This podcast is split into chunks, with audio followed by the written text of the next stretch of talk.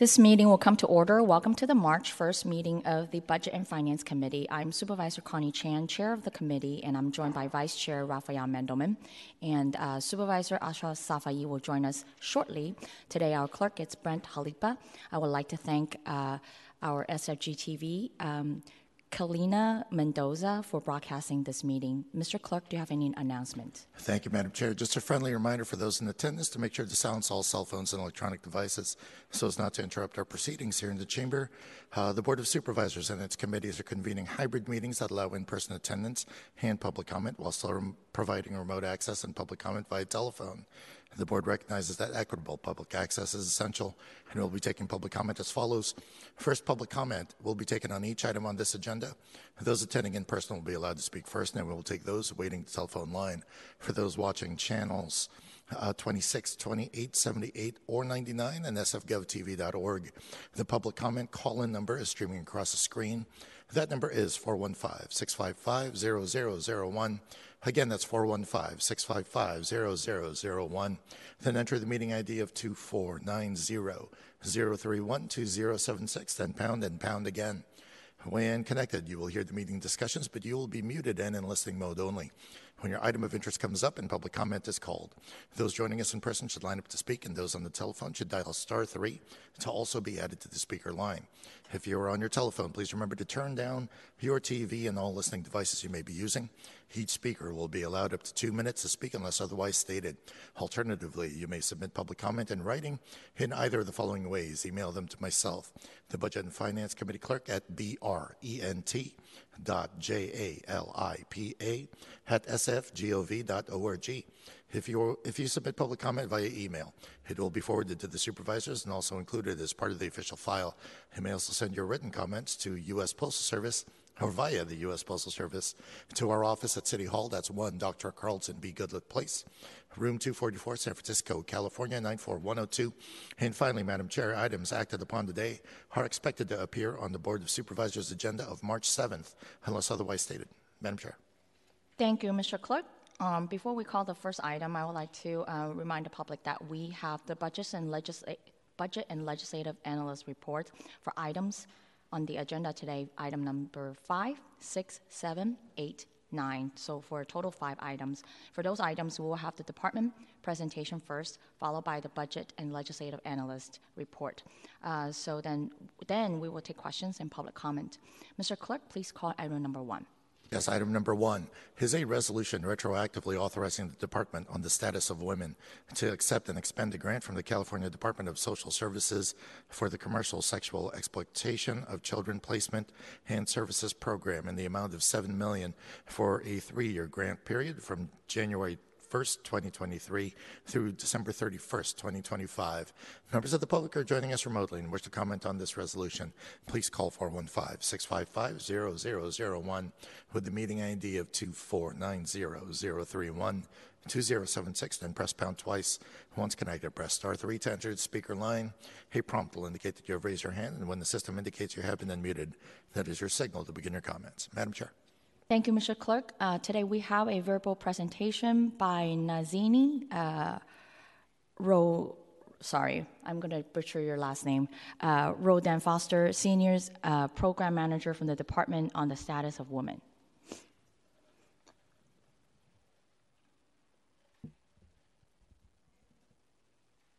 Hear me?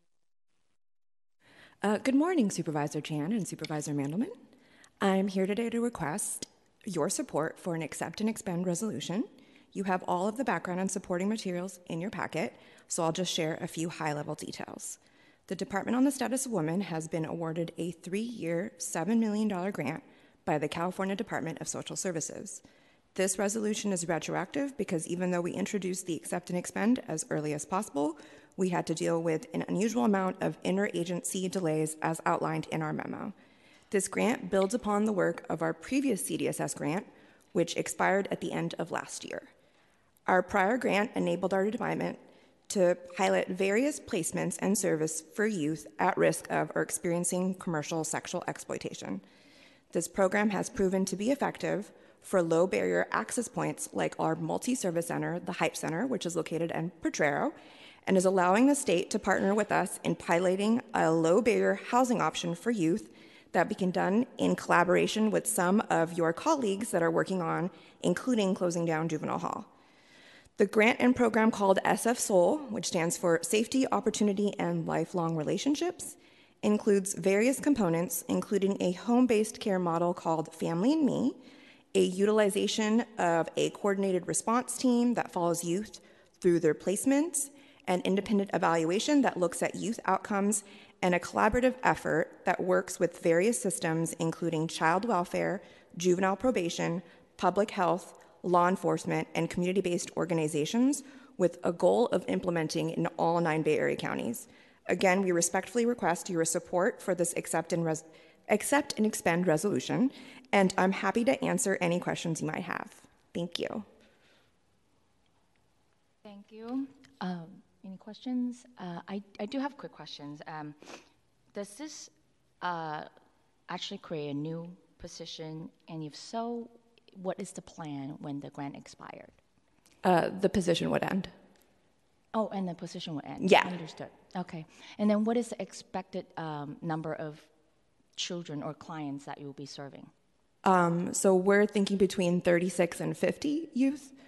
Currently in San Francisco HSA, they do have around 40 to 50 youth that are identified as commercially sexually exploited. So And that would be 30 something youth each year or in total? In the total, program? yeah. Um, but then for the low barrier, that's up to 300. Oh, wow. Yeah. Wonderful. Okay. Thank you. Of course. All right. Thank you. Seeing no more questions, uh, let's open this item for public comment. Yes, members of the public who wish to speak on this item and are joining us in person should line up now right along those curtains. Uh, for the, those listening remotely, please call 415 655 0001. Enter the meeting ID of 24900312076, then pound twice. Once connected, press star 3 to enter the speaker line. If you're already in the queue, please continue to wait until the system indicates you have been unmuted, and there'll be a signal to begin your comments. Seeing no in person speakers here in the chamber, and okay, uh, we do have one caller on the line, uh, Mr. Shu. If you can, uh, if you can unmute our caller, please.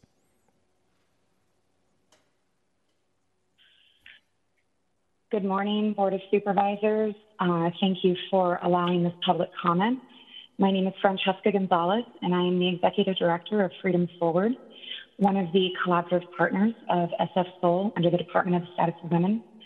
And I just want to share um, our deepest appreciation for the consideration for this accept and expand, or expend, sorry. We are definitely excited about the opportunity to continue our partnership with SF Soul and DOSW and the other partners that are strategically under the collaborative to support our young people to prevent commercial sexual exploitation. I personally have been with the organization for about uh, a little over six months, and over that time, I have seen incredible partnership and advocacy on behalf of Nazmeen and her department. And we have been able to serve, um, again, over the past six months, roughly 20 to 25 young people in our prevention model at the Heights Center, which is one of the components of the initiative. It is a drop in center, uh, multi services with partners co located to serve young people um, the way that they want and the way that they need in order for them to um, determine their own path to thriving. And um, we are again greatly, um, greatly, uh, you know, appreciative of your consideration for this, and um, I would be more than willing to share um, a a um, uh, uh, sorry a mission moment if I have time, but if not, I also understand. Thank you, Francesca Gonzalez, for your comments. Uh, Mr. Shu, do we have any more? No, we don't. Uh, Madam Chair, that completes our telephonic queue. Thank, thank you. Seeing no public comments, public comments is now closed. And uh, Mr. Clerk, I would like to move this item to full board with recommendation. On that motion, uh, to forward this resolution to the full board with a positive recommendation, Vice Chair Mandelman. Mandelman, aye. Member Safai. Safai, aye. Chair Chan. Aye. Chan, aye. We have three ayes. Thank you. The motion passes. Please call item number two. Yes, item number two is a resolution retroactively authorizing the Department of the Status of Women to accept and expend a grant in the amount of 200000 from the Blue Shield of California Foundation for a two-year grant period from October 1st, 2022 through September 30th, 2024 to launch women's economic security pilot programs. Members of the public are joining us remotely and wish to comment, please call 415-655-0001 with the meeting ID of 24900312076, then press pound twice. Once connected, press star three to enter the speaker line. A prompt will indicate that you have raised your hand, and when the system indicates you have been unmuted, that will be your signal to begin your comments. Madam Chair. Thank you, Mr. Clerk. Uh, today we have um, Kimberly Ellis, Director of Department of Status of Women, um, here with us today. Thank you so much for being here. Good morning, Madam Chair and uh, Supervisor Safai and Mandelman. Uh, the Department on the Status of Women is here today to submit a retroactive resolution for the Blue Shield of California Foundation Economic Security and Mobility Grant Program. The Blue Shield of California Foundation provided a notice of award letter on September 30th, 2022, for funding in the amount of $200,000 to evaluate the impact of economic supports such as guaranteed income and micro grants on women's health, safety, and economic security, to advocate for the expansion of guaranteed income and or micro grants for survivors of domestic violence, human trafficking, and justice impacted women, and three, to launch a micro grant fund for survivors of domestic violence, human trafficking, and justice impacted women.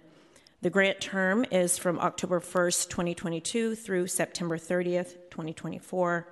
The reason this item is being submitted for retroactive approval is due to a combination of delays. We had new staff who were new to the A&E process, as well as the department needing the item to be reviewed by multiple interagencies and departments, including the city attorney's office, as well as the ethics commission. We respectfully ask uh, the board and the committee to approve the retroactive accept and expend request. Happy to answer any questions you might have. Thank you. Do we have any questions? Um, I appreciate it. I think that it's very challenging, and for us to, I know that all city departments are short staffed, including the city attorney's office, and trying to actually review all these uh, grant um, resolution and try to bring it forward without being retroactive. So I appreciate all the effort. Um, thank you so much for all your work that, that you're doing.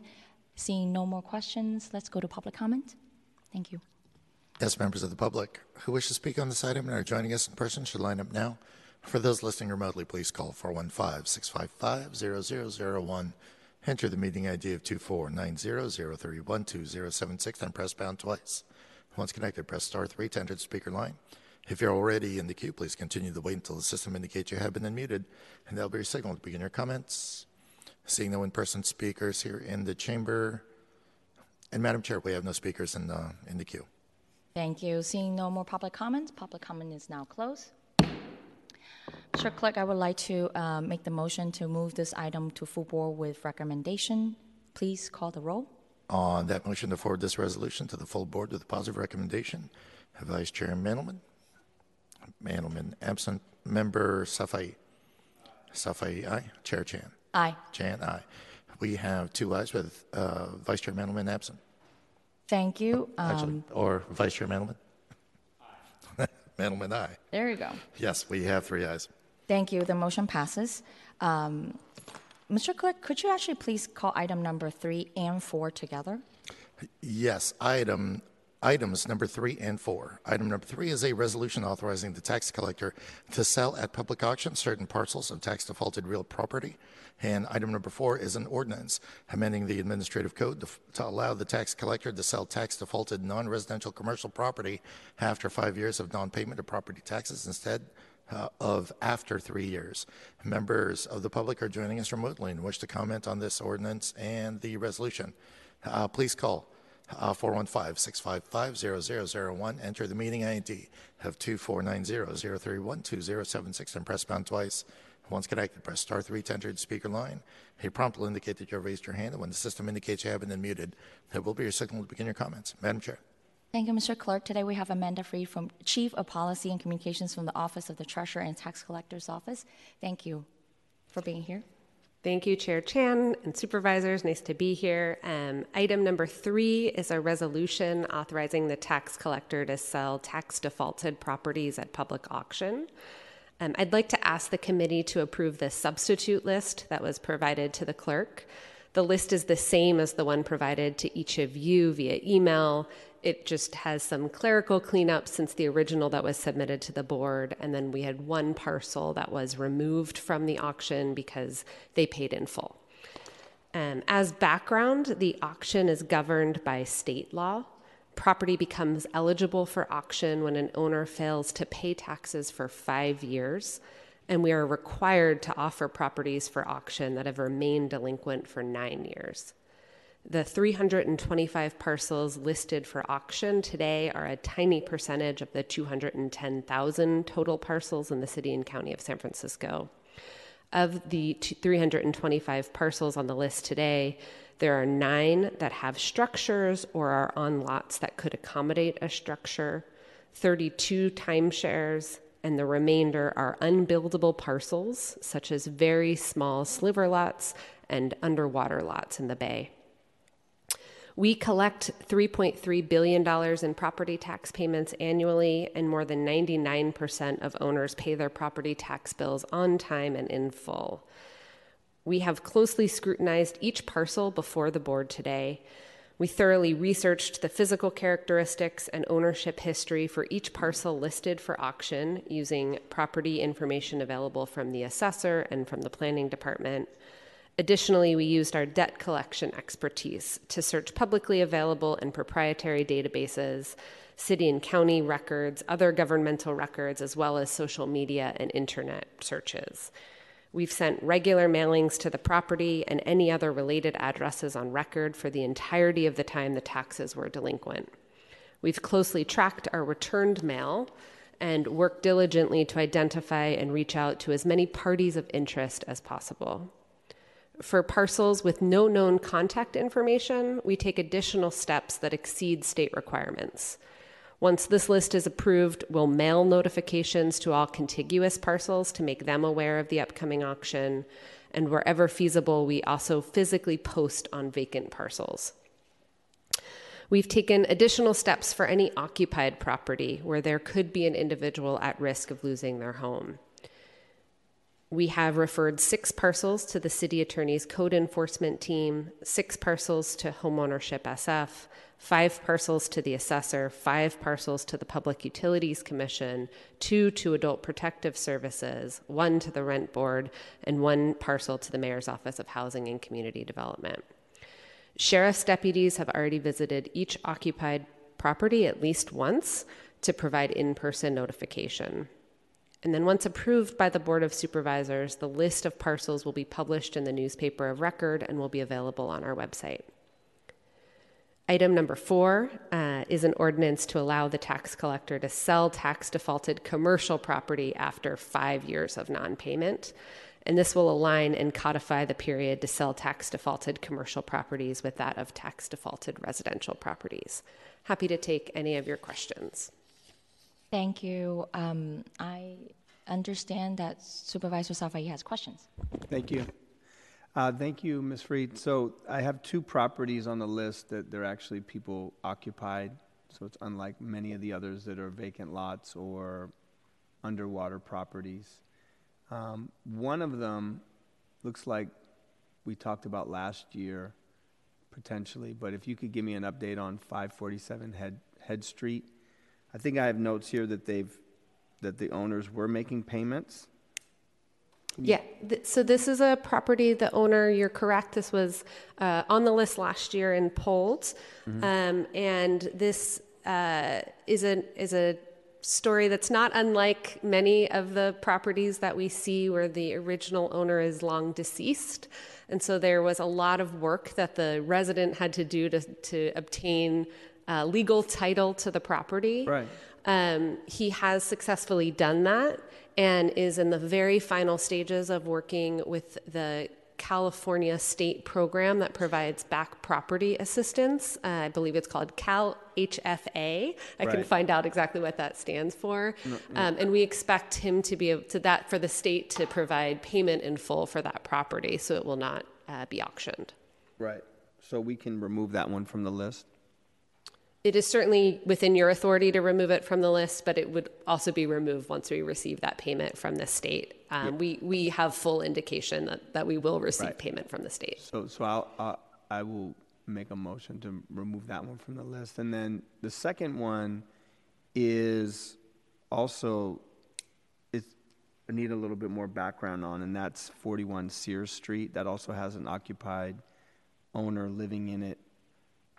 Um, Can you give me some up- uh, information on there? I understand that you said you're required if they haven't paid um, in the last nine years. However, this individual paid in 14, 15, and so they actually did pay a couple of those years, but they didn't pay the original year when the clock starts in 2013. They probably didn't know that that would impact when the property would be auctioned. So, um, can you give me a little more background? Because it looks like, from my notes, that um,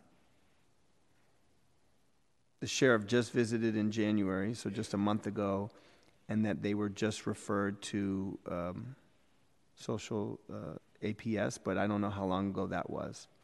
Sure. So I, I don't want to share any information that might be considered, you know, confidential or sensitive. Um, I can tell you that the, the city has been in contact with the owner of the home.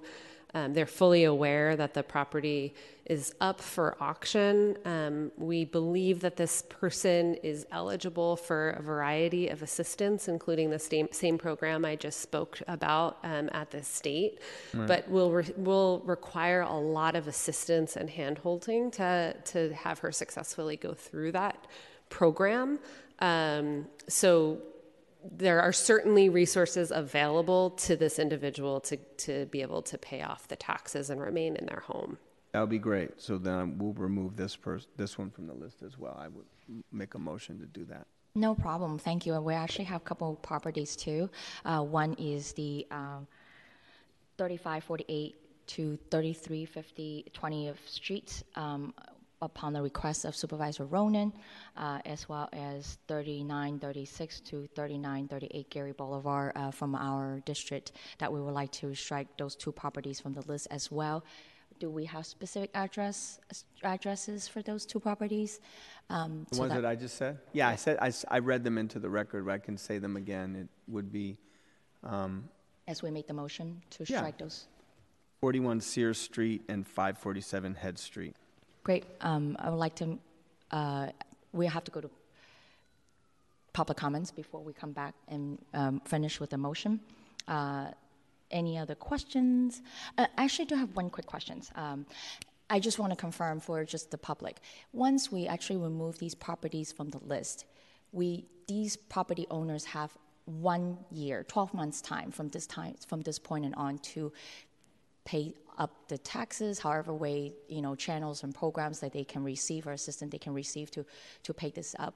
If they do not in 12 months or in one year, this will come back to the auction list, correct? Correct. So the properties remain in power to sell status. So at the next auc- the next time that the city has an auction, these properties will be back on the list unless that they've redeemed in full. We typically hold auctions annually. So you're correct. Um, you know, every every spring I come here, um, and so that's that's the general process. I do want to note that their uh, balances will continue to grow during that time. So they continue to um, add on penalties and interest over the um, over the course of the Could year. you just quickly state what the penalty and interest are based on, or at least percentage? Um, I'd have to get back to you on that, Supervisor. I apologize. all good.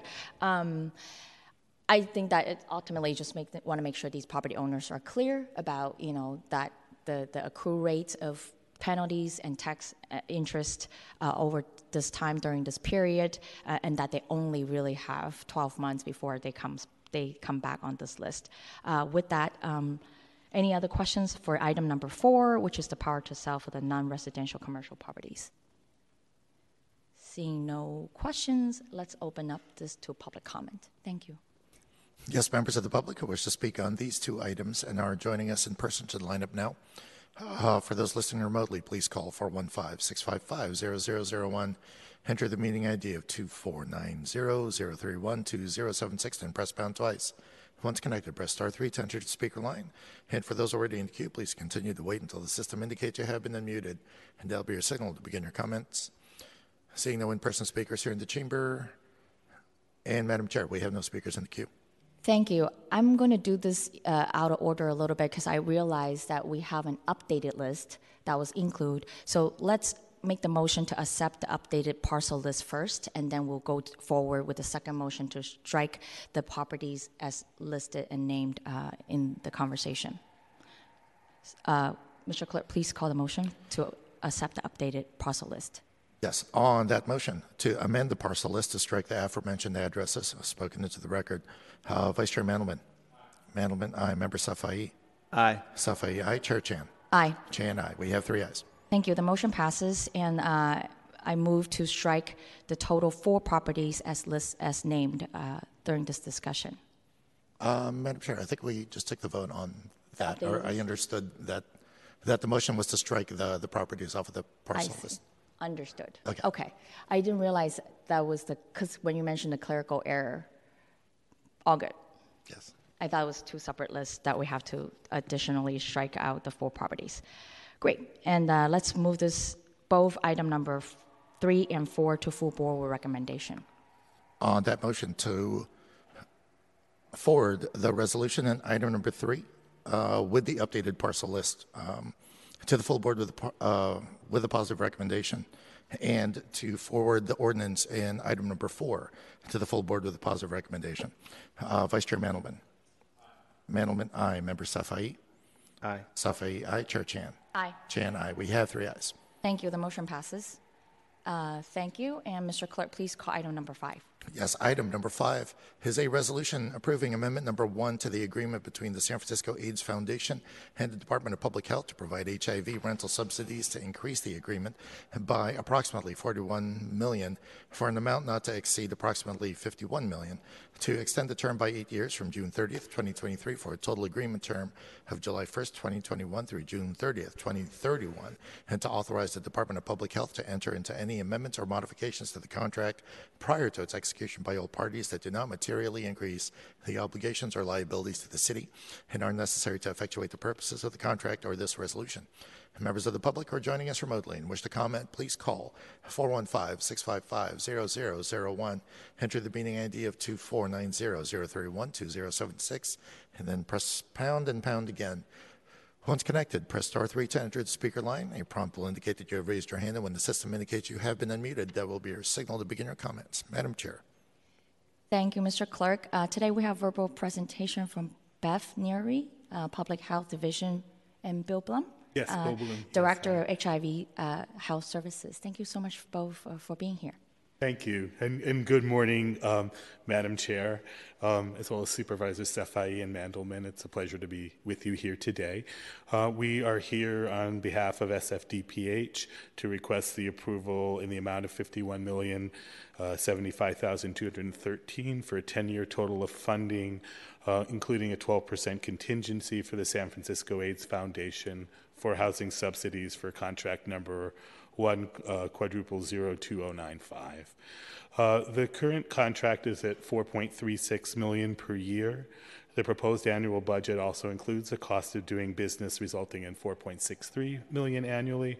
And as was mentioned, we'll be at, we would be adding eight years to the contract with an end date of 6/30/31 to get the 10 years allowable under the current solicitation authority.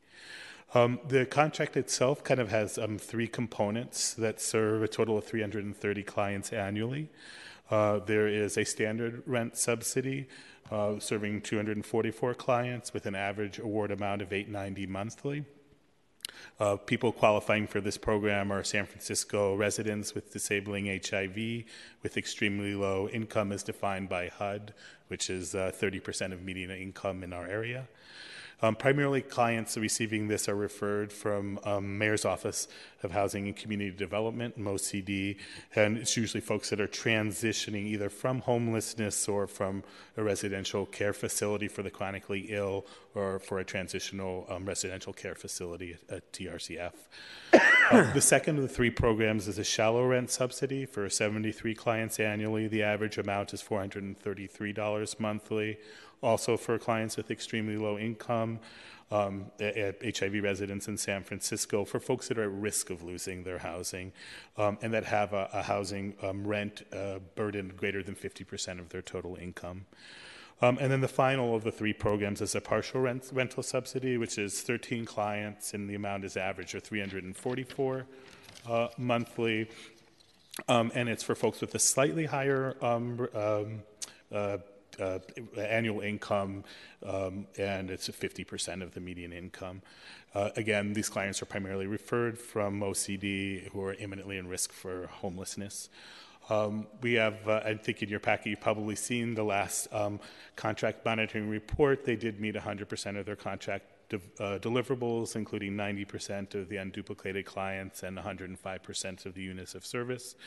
They also met their contract objectives greater than 75% um, secured appropriate housing, with actually 86%, and 100% had their eligibility checked within the contract year. Um, I'll say just a few brief words about the history and then the coordination with MOCD, because I think that was a question that at least one of the supervisors had.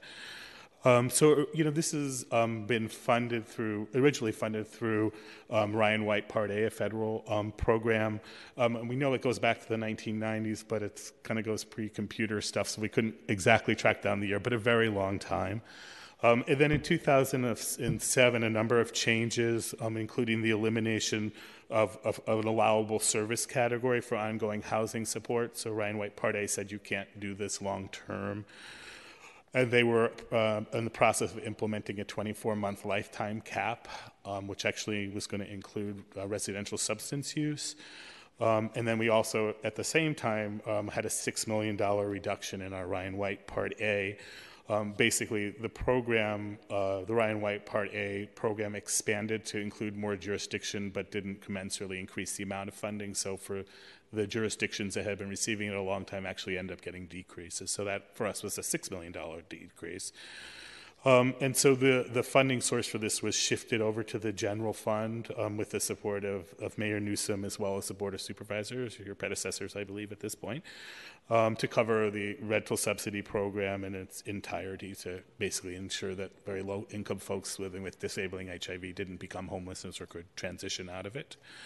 Um, so I guess my final word is, is around coordination with MOCD.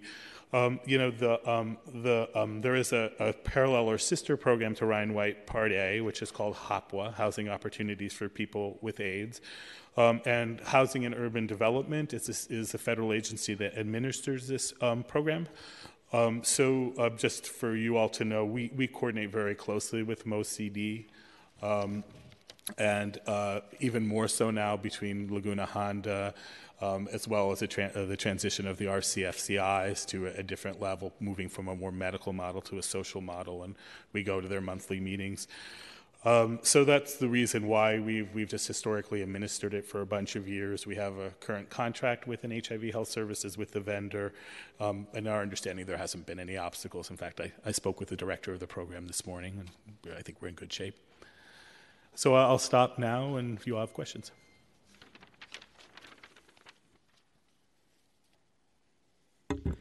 Good morning, Chair Chan, um, members of the committee. Dan Goncher with the Budget and Legislative Analyst Office. Item five is a proposed resolution that would approve the First Amendment to the agreement with the San Francisco AIDS Foundation, increasing the agreement by $41,667,580 from about 9.4 million to about 51 million and exercising all options to extend the term by eight years from June 30th, 2023 to June 30th, 2031. After a competitive request for proposals process, the Department of Public Health entered into an agreement with the San Francisco AIDS Foundation in 2021 to provide rental subsidies to low income San Francisco residents with disabling HIV/AIDS. According to the department, the San Francisco AIDS Foundation was the only organization that responded to the RFP The most recent program monitoring for this agreement was conducted in January 2022 as a, desk audit in lieu of a site visit. The report indicates that the program did not have a wait list at the time of the review, and the program met 100% of its contracted performance objectives, 97.7% of its contracted units of service target, and 105.2% of its contracted unduplicated client target. Exhibit 2 on page 4 of our report shows actual expenditures, actual expenditures for this agreement from fiscal year 2021 22 and estimated expenditures for the first seven months of the current year, which total $6,645,101. Projected expenditures for the last five months of the current year through 20, f- through fiscal year 2030 31 are $44,430,112 as shown in Exhibit 2. Exhibit 3 on page 5 of our report shows the change uh, from the current year budget for this program, which increases from about 4.2 million to about 4.7 million in the proposed amendment. The current year budget is the base budget for the remaining portion of the contract. We do recommend approval. Thank you. It sounds like a very excellent partnership. And uh, Vice Chair Mandelman? Uh, thank you, Chair Chan. And you may have addressed this, but I missed it if you did. Um, one of the things that the BLA report says is that there's no wait list. Um, and I was curious what that, I mean, is are we completely meeting need or la- why, what did that mean? Uh, yeah, I'll, I'll, I'll start and then maybe Beth has, you, want- you want to start? Go ahead, I'm, okay. We're both introverts, so we're faking it here. Um, so, um, no, we have not met all the needs Right. of people living. You know, there are qualifications for this program, and you guys saw the income is super, super low. Right. So, you know, lots of folks are struggling. I think, you know, the median rent on- on a studio here is 1500 what's allowable. So, you know, a lot of folks are way below that. So it's it's partly people qualifying for it, and you're aware lots of more efforts are being made to help people in the next tier of income. But no, it's it's it's it's really stringent to really target the very very low income folks. Did you want to add something? Sure. Um, and I'll add also that uh, part of how this program works th- functionally is that when there's an opening, so essentially when somebody moves out and off of the long-term subsidies, then uh, then the vendor reaches out to MOHCD and asks if there's anybody on their list that could benefit from this. So it's somewhat of a So they're not how, keep- they're how not the keeping referrals a waiting happen. list. Yeah, they're sought out. So they're they're always met very quickly, but I don't think that this vendor holds their own wait list Right, because right, right. MOHCD holds the, that the makes larger one. sense. All right, I'd like to be added as a sponsor. Thank you. Thank you, Vice Chair Mandelman. I would like to uh, be added as a co-sponsor after uh, Vice Chair Mandelman's uh, sponsorship. And um, thank you so much for all the work that you're doing. Really uh, appreciate it. I think it's much needed um, for low-income com- community uh, under 30 percent. Yeah, 30 and 50 percent. Right, 30 to 50 percent. Thank you. Uh, let's open this up to public com- comment. Thank you, Madam Chair. Members of the public who wish to speak on this item and are joining us in person should line up now. For those listening remotely, please call 415-655-0001. Enter the meeting ID of 2490-031-2076 and press pound twice. Once connected, press star three to enter the speaker line. For those already in the queue, please continue to wait until the system indicates you have been unmuted, and that'll be your signal to begin your comments. Seeing no in-person speakers here in the chamber, and Madam Chair, we have no speakers in the queue. Thank you. Seeing no more public comment, public comment is now closed. I, just, I also would like to be added as a co-sponsor. Noted. Appreciate all the amazing work you're doing. Thank you. Thank you. And uh, seeing that you have all the support from this body, let's move this uh, item to full board with positive recommendation. Mr. Clerk, please call the roll. Uh, On that motion, to forward this resolution to the full board with a positive recommendation, Vice Chair Mandelman. Mandelman, aye. Member Safai. Safai, aye. Chair Chan. Aye. Chan, aye. We have three ayes. Thank you. The motion passes. Mr. Clerk, please call item number six. Item number six is a resolution approving the design professional services agreement with Mark Cavagnero Associates to provide architectural, engineering, and consulting services to design the new San Francisco Public Utilities Commission Water Enterprise City Distribution Division facilities at 2000 Marin Street for a total cost not to exceed uh, 27.8 million with a term of five years from March 1st, 2023 through February 28th, 2028 subject to the Board of Supervisors' approval under the Charter. Members of the public who are joining us remotely and wish to comment, uh, please call 415 655 0001 with a meeting ID of 2490 031 2076, then press pound twice. Once connected, press star 3 to enter the speaker line. A prompt will indicate that you have raised your hand, and when the system indicates you have been unmuted, that will be your signal to begin your comments. Madam Chair. Thank you. I believe we have a presentation by Shelby Campbell. Yes, good, good morning, Chair Chan and, and, supervisors. I'm Steve Ritchie, the Assistant General Manager for Water at the Public Utilities Commission. Uh, just very briefly, this is a, a, very important project for us. It's uh, the highest priority in our local capital improvement plan. Uh, it's basically to provide a new facility for our uh, city distribution division employees, which uh, currently occupy 1990 Newcomb, which is woefully outdated uh, and is definitely in need of replacement. Uh, so this this contract uh, is an important one for us because it's the final step to be able to move forward with the project. and with that, I'd like to turn it over to Shelby Campbell, the project manager, to get into the details. Thank you. Good morning, supervisors. I'm Shelby Campbell, the project manager for the new CDD facilities at 2000 Marin.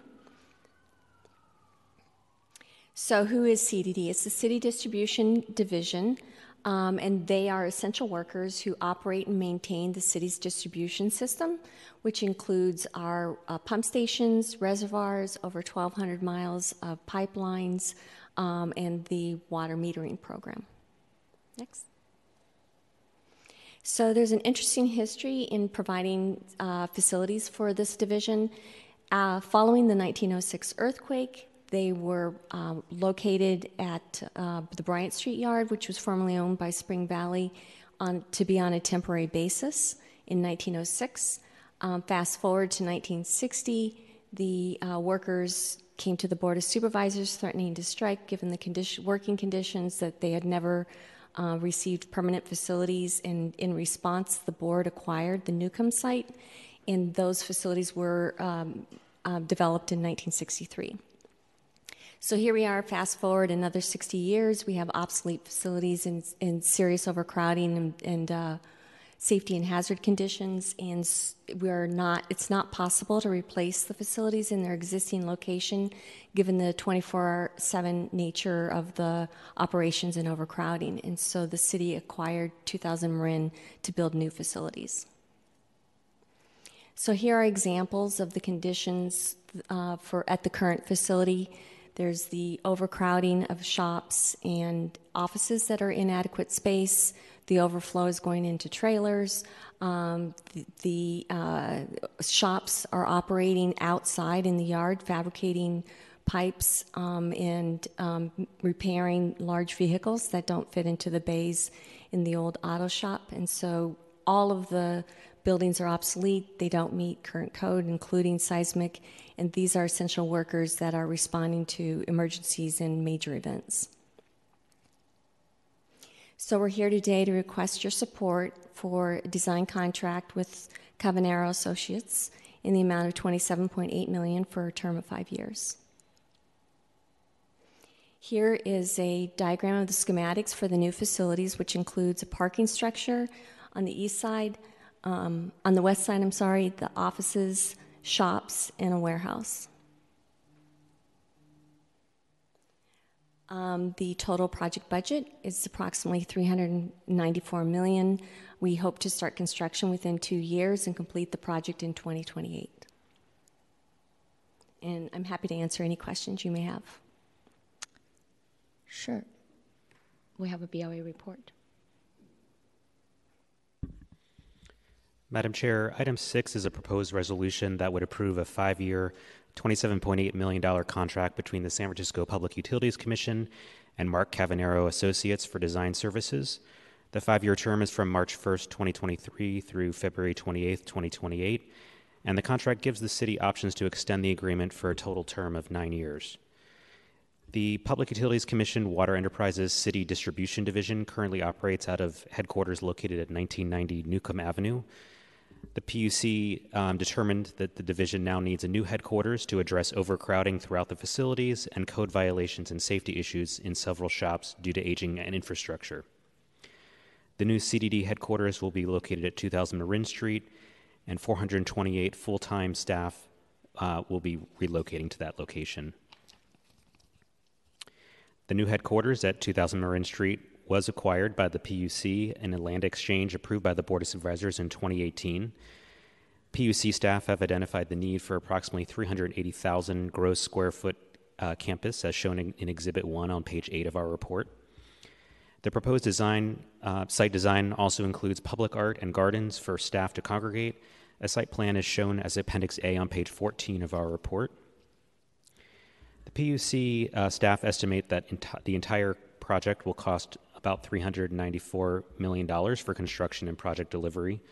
The project involves five buildings and three different building types on an eight acre uh, contaminated site that requires grading, some soil removal, and maintaining an impervious cap on the site.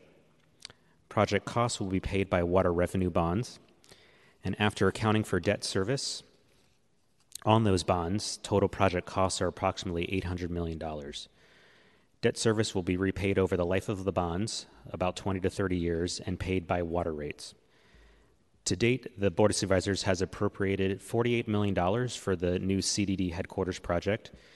As of January 2023, 4.6 million of that has been spent. Uh, we note in our uh, report the committee did consider a, ver- a version of this contract in May of 2022, but continued that item to the call of the chair due to questions about the procurement process and budget, which we detail in our report on page 9. The Public Utilities Commission issued a third request for proposal in September 2022, undertook outreach efforts to potential bidders, and, re- and revised the RFP's requirements for cost proposals, subcontractor qualifications, as well as diversity, equity, and inclusion plans. An evaluation panel ranked a proposal from Mark Cavagnero the highest uh, technical and oral interview score of the two proposals. As shown in Exhibit 2 on page 11 of our report, the proposed contract includes 18 subcontractors. Exhibit 2 shows the contracts and their scopes of work. In addition, as shown in Exhibit 3 on page 12 of our report, the proposed agreement requires the completion of the social impact partnership commitments totaling $51,000 in direct financial contributions and $214,000 in volunteer hours. To determine the agreement's $27.8 million not to exceed amount, SFPUC staff estimates that the contracted design costs will be 9% of estimated construction costs. Total design costs for the project are estimated at 12% of construction costs, including 3% to be completed by Public Works schematic design and landscaping, and 9% contracted out to Mark Cavagnero and its subcontractors. And we do recommend approval of the proposed resolution. Thank you. Any questions? Well, I want to say, like, uh, I want to. Yeah. Okay. I want to actually um, point to the uh, budget and legislative analyst report, indicating that this is the third attempt uh, of, to award this contract. As indicated, it would it came before us. A similar contract came before us, and we didn't move forward with that, uh, with the questions around procurement process. Um, and I do think that this is the first with the social benefit, with the revised social benefit or social impact program uh, put in place uh, that that uh, with SFPUC put forward uh, as part of the contract. Um, I do note, I want to note in here, and, and just as a note, and, and not, uh, it's not my condition of uh, supporting this, is that indicated in the report, in the BLA report, also says that um, the contract right now, it just only say that you may conduct a performance evaluation of the contractor. Uh, you're not, you, the contract does not uh, discuss the frequency or evaluation of the criteria. Um, I, I and, and yet they still recommend uh, recommending this for approval. Where I have this note, and I would say that in the event you do come back for increase or amendments to a contract, I think it will be very critical to show um, steps uh, for performance evaluation and you know the frequency of it and uh, what what the results and corrective action if needed. And so that would really be my recommendation, not just to SFPUC, but virtually any contract that comes through the city. I think it's um, it's it's a good demand. Uh, for, and it's good, just a protocol. Uh, so that's just my word of recommendation for me to say perhaps have some type of agreement of frequency and criteria for evaluation um, and, and a list of corrective action. If not follow, what would the consequences be? Supervisor Safai. Thank you. Um, so I'm glad that we actually, in some ways, it's unfortunate because when you read the report, because of the delay, it's costing um, because of what happened with the procurement process and the way that this was not done properly the first time. It's costing water ratepayers 32 million extra dollars, or one year of delay from the BLA's report. So that was unfortunate. Um, but I'm happy to see that we have it all buttoned up this time, and uh, that Mark Cavagnero's team has been selected, and I think that's good for San Francisco. Um, I do want to say one concern that I have, not for this project, but just overall, is that um, we pay some of the higher, highest water rates in the region. I get a lot of calls from constituents, uh, particularly now uh, in our economic times. Uh, they're calling in really concerned about their water rates. And we have a lot of, uh, as you heard on the agenda, you were sitting here today, we have a lot of seniors aging in place. Um, I know there's programs that are designed uh, for those that are more low income, but in general, our water rates are ex- extensive. And so just want to give the, the PUC an opportunity to talk about how, you know, in our capital plan, we phase in our capital projects so that we're not constantly raising taxes um, on our homeowners here in San Francisco. Um, I understand that the debt will be paid off on this project over a 30 year period, 20 to 30 year period. Um, this is one piece of potentially another $2.2 billion worth of projects, all paid by water rates. So, uh, what impact does this project have on our water rates? Um, thank you, Supervisor. Uh, to answer a variety of those questions, I would start with uh, the water rates in San Francisco. Um, we have actually been doing a lot of analysis uh, on that, uh, and while our rate is higher, uh, we think actually a better comparison is on what the monthly bill is. Uh, because when you use less water, uh, the costs don't change that of, of, of carrying out the system, uh, so the rate tends to go up. we've just completed the initial analysis there. And on a monthly bill comparison basis, as opposed to a water rate comparison basis, uh, we are among the lower side uh, among many of the major large uh, uh, uh, utilities in California. And we'd be happy, you know, at some future time to present that detailed information to the supervisors. yeah, I would definitely like to see that because I can tell you just from a lot of the monthly bills that people are getting, it, it's, it's high for the average person. You know, we represent a lot of working families, and so I just want to be sure. I am 100% in support of this project. I think it's important to have good, safe uh, conditions for our workforce. I'm happy that it's a, a local firm that's going to be doing the work. All of those things make this a phenomenal project. Um, I just wanted to signal for the future, yes. as you all continue to bring us um, we have to really take a look at what your capital plan is as it relates. I understand you might be coming and asking for a water rate increase in the high, you know, eight, nine percent. That's going to be a significant increase to someone's average monthly bill. So we have to understand exactly what your plan is, and so we intend to reach out and sit down with the PUC. But as of as it pertains to today, I think um, this is a good project. I'm, I'm happy to know that the workers will have better space and the city will have a better space and they've secured that space and we own that space. I just wanted to signal in, in going forward, those rates are monthly bills. Let me say it like that. Monthly yeah. bill is, is, is pretty high for the average homeowner, even when you don't use it. There's the tier system, use a certain amount, and then you go over, and if you use just a little bit more water, you jump up into the second tier, and your monthly bill jumps. So we need to have a further conversation about that. But as it pertains to this project, I'm, I'm, I'm good to go. Yeah. Thank you. And, and just briefly, I would say that uh, affordability is, is a high priority issue for the PUC. This is, and it's actually not unique to the PUC. Uh, again, all utilities throughout California uh, and the West are facing the same challenges of having to deal with our large aging infrastructures uh, that uh, that need attention to make sure we continue to deliver services.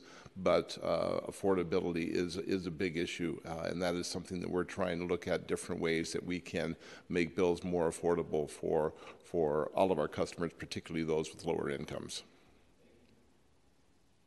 Thank you. Um, seeing no more other questions, let's go to public comments, Mr. Clerk. Thank you. Yes, members of the public who wish to speak on this item and are joining us in person should line up now. For those listening remotely, please call 415-655-0001. Enter the meeting ID of 24900312076, then press pound twice. Once connected, press star 3 to enter the speaker line. For those already in the queue, please continue to wait until the system indicates you have been unmuted, and that'll be your cue to begin your comments. Oh, sir, if you step up to the lectern, I'll start your time when you start speaking. Uh, thank you. Thank you, Supervisor. Um, my name is Kong Keong. I'm principal with Mark Cavagnero Associates. I want, want to be here to thank you for your support and to answer any questions you have. Thank you. Thank you so much for your comments. Seeing no further speakers here in the chamber, um, Mr. Hsu, if you can uh, unmute our caller, please.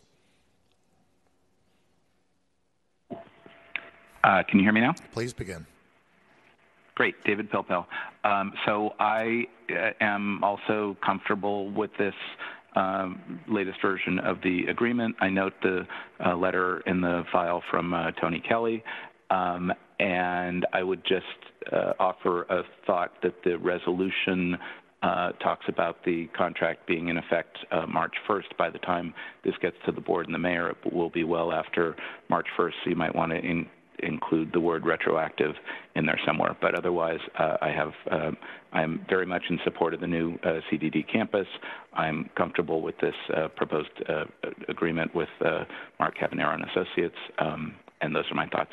Thanks for listening. Mr. Hsu, do we have any more comments or colors? Uh, Madam Chair, that completes our queue. Thank you, Mr. Clerk. Seeing no more public comments, public comment is now closed. Um, seeing this, let's, uh, Mr. Clerk, I would like to uh, move this uh, to full board with positive recommendation. So please call the roll. Uh, Madam Chair, there, uh, just to clarify, there were some BLA uh, recommendations for amendments. Are we, will we take that or not take that? No. I don't think that there is. Okay, never mind. My fault. No, On that okay. motion, to forward this resolution to the full board with a positive recommendation, Vice Chair Mandelman. Mandelman, aye. Member Safai. Safai, aye. Chair Chan. Aye. Chan, aye. We have three ayes. Thank you. The motion passes. Mr. Clerk, please call item number seven. Yes, item number seven is a resolution approving amendment number two to a contract power scheduling coordination and related support services with APX Incorporated to allow for the processing of the California Independent System Operator Power Transmission Service charges to increase the contract by 636 million for a total not to exceed contract amount of approximately 895.7 million subject to the board of supervisors approval pursuant to the charter with no change to the five-year term of uh, sorry five-year term from March 2022 through April 2027. Members of the public are joining us remotely and wish to comment. Please call 415-655-0001. Enter the meeting ID of 24900312076 and press pound twice. Once connected, press star 3 to enter the speaker line. A prompt will indicate you to raise your hand, and when the system indicates you haven't unmuted, that is your signal to begin your comments. Madam Chair. Thank you, Mr. Clerk. I think you were thinking about this item that actually has the recommendation from BLA. I was. but thank you. We today we have Sonita Jones, a manager from uh, of Energy Scheduling and Settlement, um, and Barbara Hale, assistant general manager for Power from SFPUC. Thank you so much for being here with us today. Thank you. Good morning, supervisors. Oh.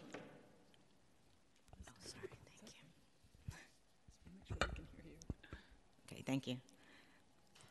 So the proposed, proposed resolution before you today would approve amendment number two to the power scheduling agreement between San Francisco Public Utilities Commission and APX, increasing the not to exceed amount by 636 million, with, an, with no change to the scope or contract term. So the first slide, we wanted to illustrate how electric services are provided to our customers. Hetch Hetchy and Clean Power SF power is transmitted via the California Independent System Operator to SFPUC's customers.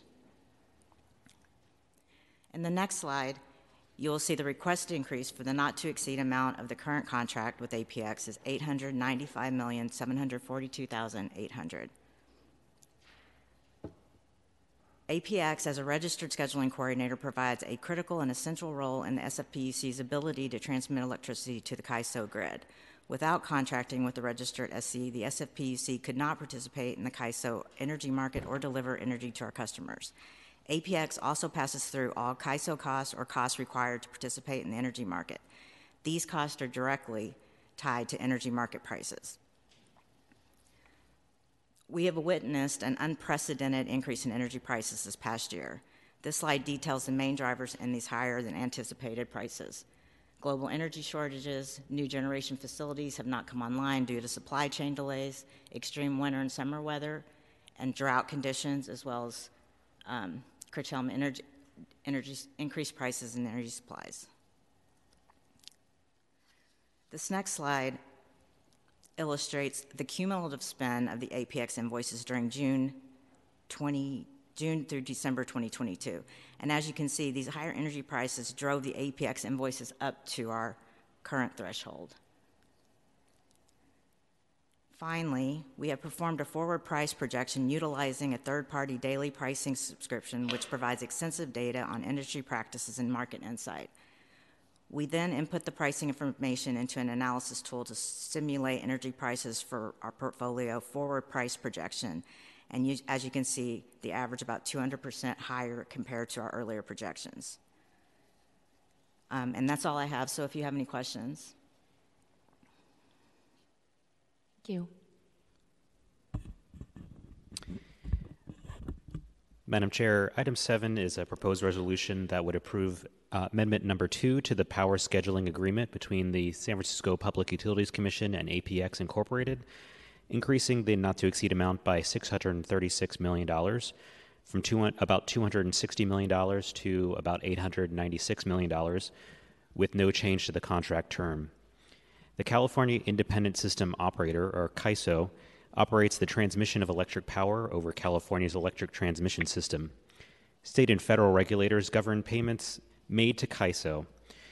The, pu- the Public Utilities Commission does not meet the CAISO requirement for being a schedule, scheduling coordinator, an entity that is allowed to complete power transactions on the CAISO network and is able to make payments to CAISO for power transactions. So P- SFPUC uh, is required to contract for these services.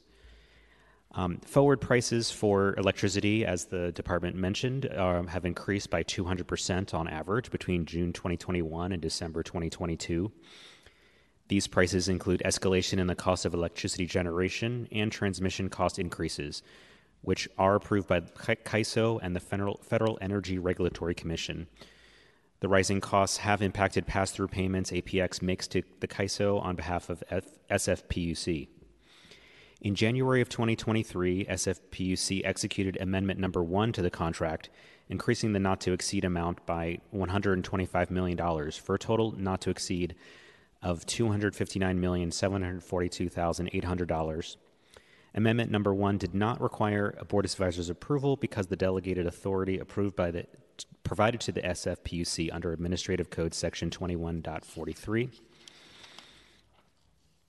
The proposed amendment number two would increase the not to exceed amount of the APX contract uh, by $636 million, as shown in Exhibit 2 on page 18 of our report. The entire increase is to pay for the additional pass through charges related to the cost of electricity generation and transmission. Projected a- annual contract expenditures are shown in Exhibit 3, also on page 18 of our report. The projected expenditures of $896 million includes approximately $4.2 million in payments to APX for services provided.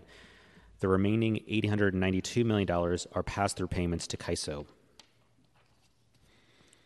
According to PUC's energy scheduling and settlements manager, high CAISO charges and energy market volatility will likely contribute to power rate increases. The SFPUC's 10 um, year financial plan anticipates 14% increases to Hetch Hetchy power retail rates and 15% increases to clean power SF generation charges in uh, fiscal year 23 24. A year ago, Hetch Hetchy retail, re- retail prices uh, rates were projected to increase only by 8.4% uh, next year. Similarly, a year ago, Clean Power SF generation charges were projected to not increase at all in fiscal year 23 24. We recommend that the board amend the proposed resolution to request quarterly reports from the SFPUC showing actual CAISO charges compared with projections and remaining contract expenditure authority through fiscal year 23 24 and to approve the resolution as, as amended. Thank you. We had last year we had a committee of the whole hearing at the board of supervisors specifically about rate increase and during that conversation you know we we recognize and i think that this body and i think this city has always recognized the in, the critical um, independence of the city and county of San Francisco from PG&E, um, understanding that the volatility of their operation impacts our rate.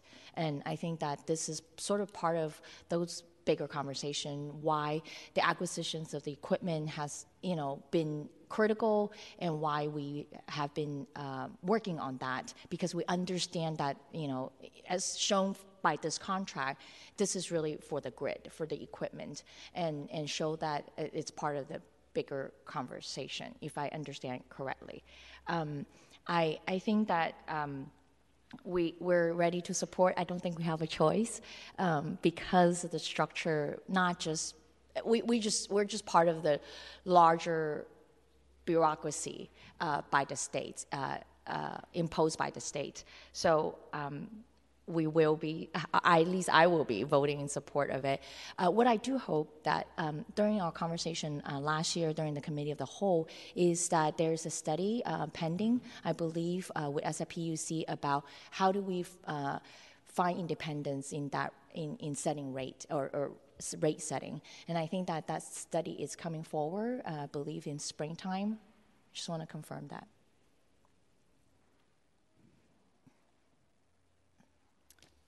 Um, I'm Ma- Barbara Hale, Assistant General Manager for Power. Thank you for your question.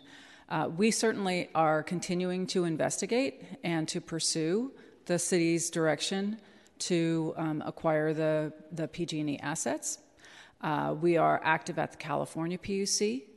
Uh, we're going to be submitting testimony soon where uh, the value of those assets will be set by their regulator, the, public, the California PUC. Uh, we are active at the Federal Energy Regulatory Commission as well, uh, trying to protect the costs increases, trying to protect the terms and conditions um, that we face today and will continue to face until uh, we are successful as a city in that acquisition.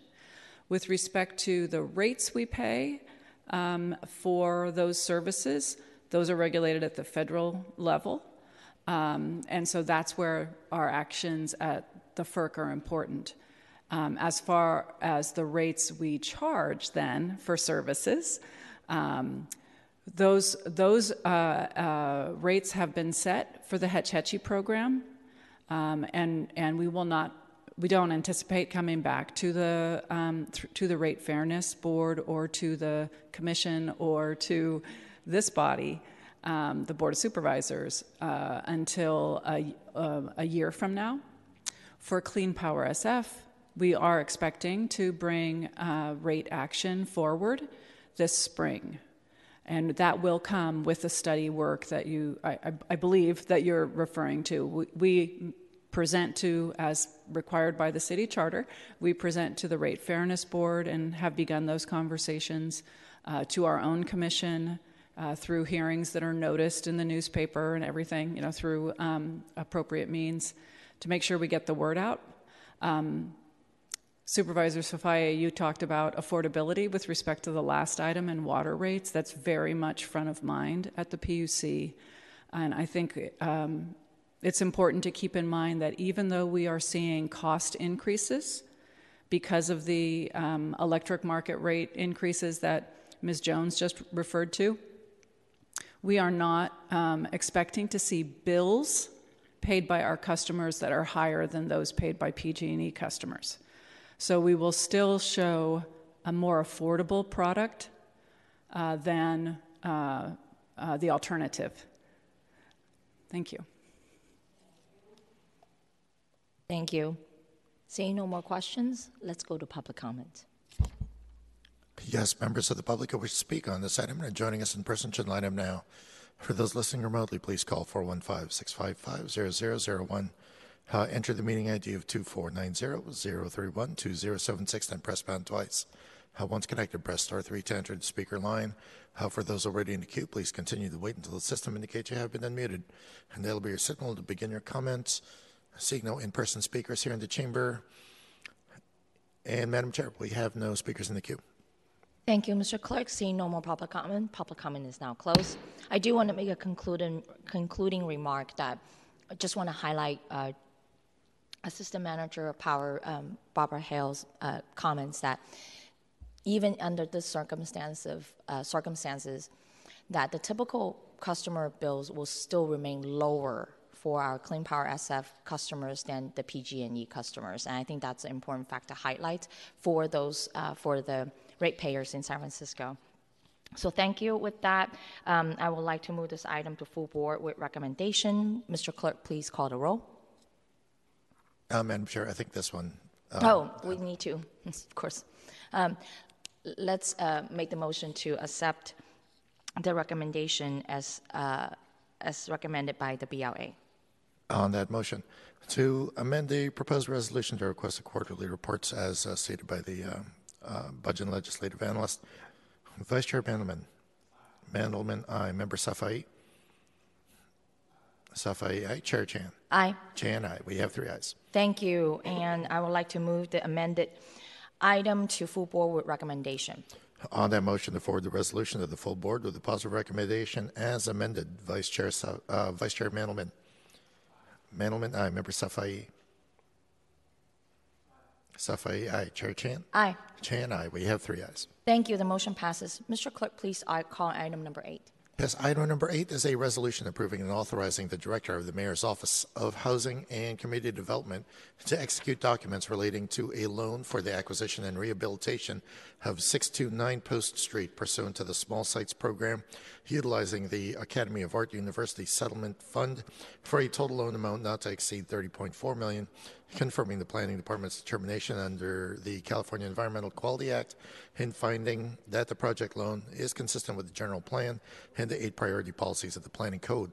Members of the public who are joining us remotely and wish to comment, please call 415 655 0001. Enter the meeting ID of 2490 031 2076 and press pound twice. Once connected, press star 3 to enter the speaker line. A prompt will indicate that you have raised your hand, and when the system indicates you have been unmuted, that will be your signal to begin your comments. Madam Chair. Thank you, Mr. Clerk. Today we have Sheila Nicolopoulos, Director of Policy from Mayor's Office of Housing and Community Development. And we have, sorry, I think you have to introduce yourself. Um, go ahead. You go. Thank you. My apologies. Good morning, Chair Chan and committee members Safai and Mandelman. My name is Amanda Fukutomi Lopez, Project Manager at the Mayor's Office of Housing and Community Development, or MOCD. I'm joined here today by Steve Culbertson, Deputy Director of Housing from Swords to Plowshares. I will be presenting on item 8, the funding request for the acquisition and rehabilitation of 629 Post Street. Located in District 3, 629 Post Street is a six story, 65 unit building that consists of 62 single room occupancy units with in unit bathrooms, three designated commercial spaces, and a large basement space that opens onto an on grade alley that will double as an outdoor community space. Swords to Plowshares is proposing to acquire and rehabilitate 629 Post to house homeless and formerly homeless veterans, utilizing HUD-VASH vouchers, continuum of care subsidies, and safe haven subsidies. HUD-VASH and safe haven referrals will come from the VA, while new continuum of care referrals will come from the Department of Homelessness and Supportive Housing via the coordinated entry system. Swords to Plowshares currently leases 39 units of veteran housing at the Fairfax on Eddy Street. Swords to Plowshares seeks to relocate the residents to 629 Post, improving life condition, living conditions and expanding programming. The rehab scope includes structural seismic upgrades, electrical electrical and plumbing upgrades, along with the construction of a community kitchen on its ground floor that will provide both programming and meals for its veteran residents. 20 SRO units will be upgraded with kitchenettes, converting them to studios. Project sponsor, Swords to Plowshare Veterans Rights Organization, is requesting a two year acquisition and rehabilitation loan of up to $30,385,225. Academy of Art University settlement funds, which have a first priority of uses for the creation and or preservation of SRO units in specific districts, including District 3, will be used for the acquisition and rehabilitation of the project. Total development costs during the two-year loan term are projected to be $30,385,225 or $474,769 per unit. The loan will be repaid at the end of the two-year loan term once the rehabilitation of the project is complete, with a projected $12.7 million in senior debt and 18.6 million in SSP gap financing, or approximately $290,000 per unit in gap financing. The acquisition date for the property will line up with the project funding appro- approvals and MoCD's loan closing date, which is anticipated to occur no later than April 7, 2023. Once the building is acquired, pre construction will start immediately, with construction estimated to start by August 15, 2023, and an estimated construction completion date of November 15, 2024. Upon construction completion, the project will immediately provide 58 units of vital housing to one of our city's most vulnerable populations and will also preserve the units of five San Francisco residents. The renovation of these units and conversion to permanently affordable will count towards the housing elements goals for the production and preservation of affordable units. We are happy to answer any questions that the committee members may have, and thank you for your time and consideration of this request. Thank you. Madam Chair, uh, item eight is a proposed resolution that approves a loan between the city and Swords to Plowshares, or 629 Post LLC, which is the project sponsor, not to exceed uh, $30,385,225 for the acquisition and rehabilitation of 629 Post Street, pursuant to the Small Sites Program. 629 Post Street is a six story, 65 unit mixed use building located between Taylor and Shannon Streets in the downtown Civic Center neighborhood. It consists of 62 SRO units and three commercial units, one of which will be re- renovated into an ADA accessible entrance. The building will be operated as affordable housing for unhoused and formerly unhoused veterans through safe housing, safe haven housing, continuum, continuum of care, permanent supportive housing, and Federal Department of Housing and Urban Development Veterans Administration Support Housing ba- project-based vouchers.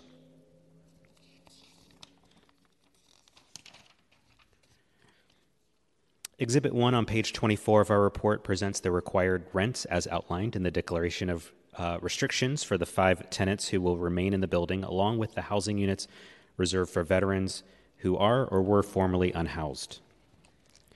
Exhibit 2 on page 25 of our report summarizes the sources and uses of funding for the two year acquisition and rehabilitation of the project. The proposed $30,385,225 loan is funded through the Academy of Art University Settlement Fund which prioritizes using these, this funding for the creation or preservation of single room occupancy units. Of the total amount, 14,022,000 will be used for the acquisition of 629 Post Street. The hard construction cost uh, total $12,056,735. Swords to Plowshares will convert the small sites program loan to permanent financing at the end of the two years.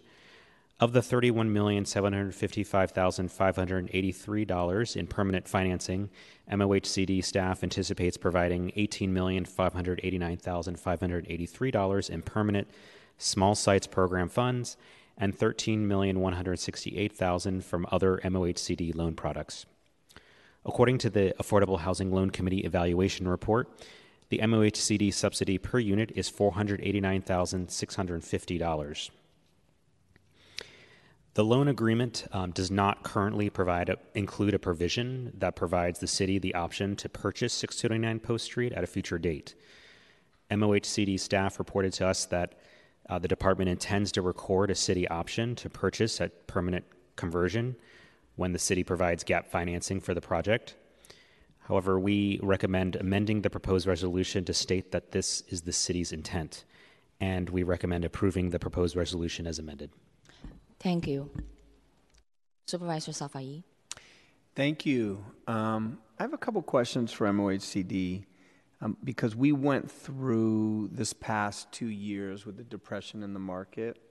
A number of the smaller hotels were up for purchase, and because of their existing conditions and because of the depression in the market, we were able to purchase them at a much more affordable rate in terms of how much we paid per unit and how much uh, ultimately the cost per unit ended up being. So uh, I think this is, important. Let me just state from the beginning this is an important segment of the population to house. I'm very supportive of housing that. But the 489,000 a door is higher than the maximum of 300,000 a door that you all set. So I, I wanted to see what the reasoning behind that was. Um, so the, the $300,000 a door I believe you're referring to is our subsidy caps. And um, the way we've kind of looked at this project is what the anticipated subsidy cap will be once we incorporate hard debt service. So this is um, the two-year the two-year loan is all subsidy uh, in an effort to keep costs down for the project, and then once we convert to permanent financing, we'll, that SSP amount will be under the 300,000 at 290 per door. Um, and we've we did an appraisal for the property, and it appraised at the the sales price and which is okay. So the actual subsidy per door is would be 290. It would be under your 300,000. exactly. Um, And And so the 489 is what? so the four, sorry, let me just, the, uh, sorry, the four seven, the four, s- uh, sorry, it's 474 for, is that what you're referring to? Or the four, I've four nine, so the The, B, total. the BLA just said four. You just said 489 a door, right? Uh, that's correct, and that was from um, the Affordable Housing Loan Committee evaluation report. So the- 489 650, which exceeds the small sites program guidelines of 300,000 per unit. Right.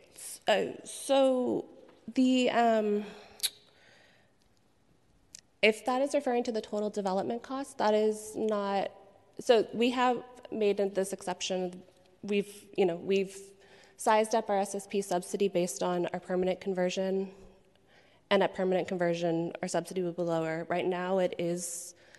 Um, it is going to be more, but once we permanently convert, we will have we will be under that two hundred ninety thousand dollar per subsidy. Um, the four the four hundred ninety thousand number coming in at permanent conversion is total development costs, which incorporates um, all of the rehabilitation acquisition. It also incorporates um, you know the hard debt service and the SSP subsidy. So that's kind of like the the total cost per door, um, in, which is part um, the 290 for subsidy, and then the difference in hard, hard debt service.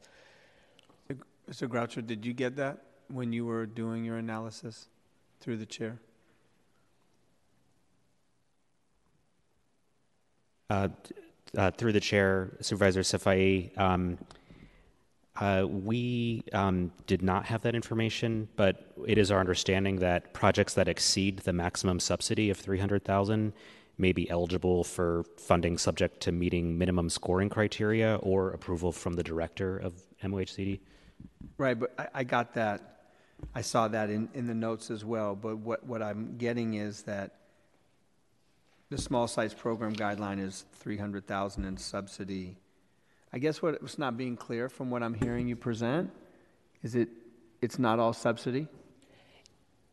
It's It all subsidy. It's all debt. It's all. It's all it's all um, Right. soft debt for two years, and and then it'll permanently convert.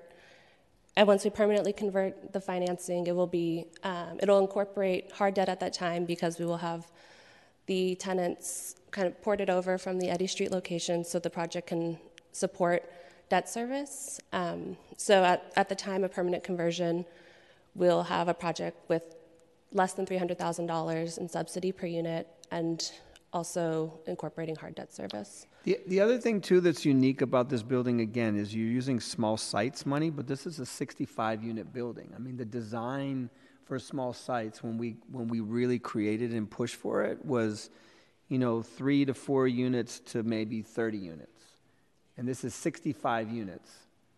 So I, again, it just you you all have multiple sources of funding that you can use.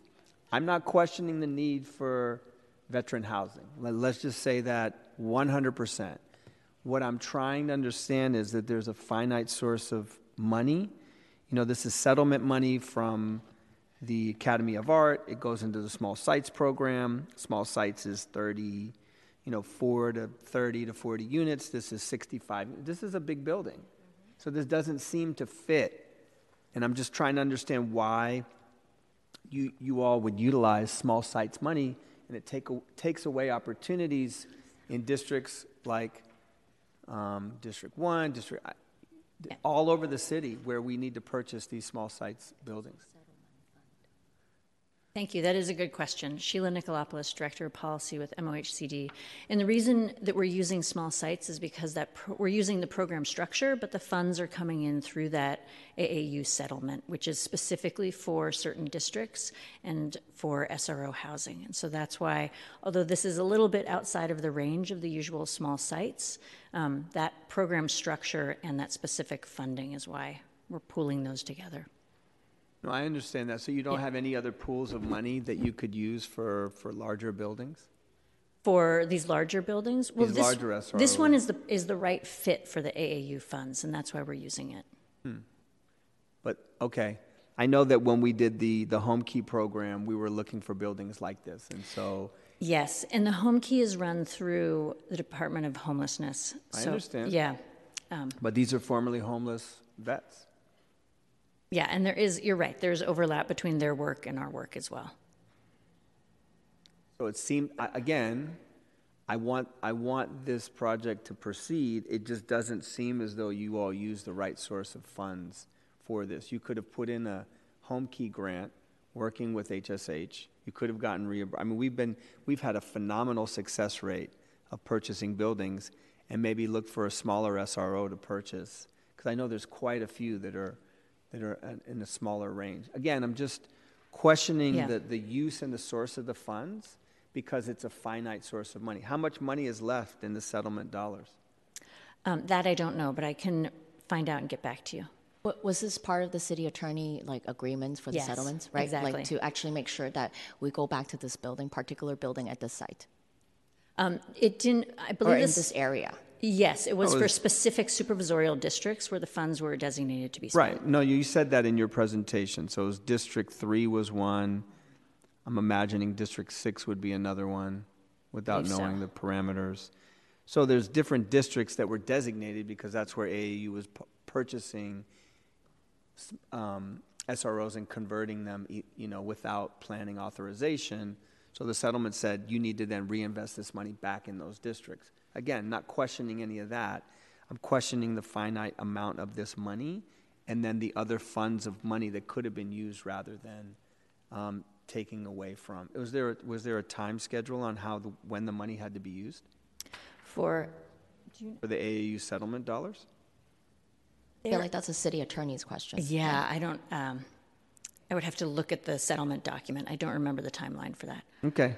Well, But I, I'm- w- I would just say, first of all, I would like to know how much money remains in the AAU fund. Mm-hmm. That, that would be something that seems to be important to understand. And then secondly, I think it would make more sense as much as possible to utilize the dollars that are available for exactly these kind of programs rather than kind of drying up the source. That would be my recommendation. But I appreciate it. I think this is a phenomenal program. I think it's important. I mean, I've visited a few um, VASH voucher funded veteran housing, and they're much, much in need. So I, I, I don't question any of that. I'm just questioning the source of the funds, that's all. Thank you. Thank you, Vice Chair Mandelman. Um, thank you, Chair Chan. I'm a little confused. Um, money goes into small sites program from different things. We fund it through the budget, but the the small sites money here is this settlement money. Mm. Is there money beyond the settlement money? I mean, is this taking out of other small sites funds? No, I don't believe so, but I, Why don't they know an answer to that? No, it, it's not taking any other um, pots of money from the subsidy funds. So, like when we fight over ERAF No. money or other things Yeah, that we n- then fund small sites with, and then fight over which district is going to get them. Um, uh, that's not what this is. No. This is you are using this vehicle to spend AAU settlement money. And the AAU settlement money is not going to get spent on a four unit building in District 8.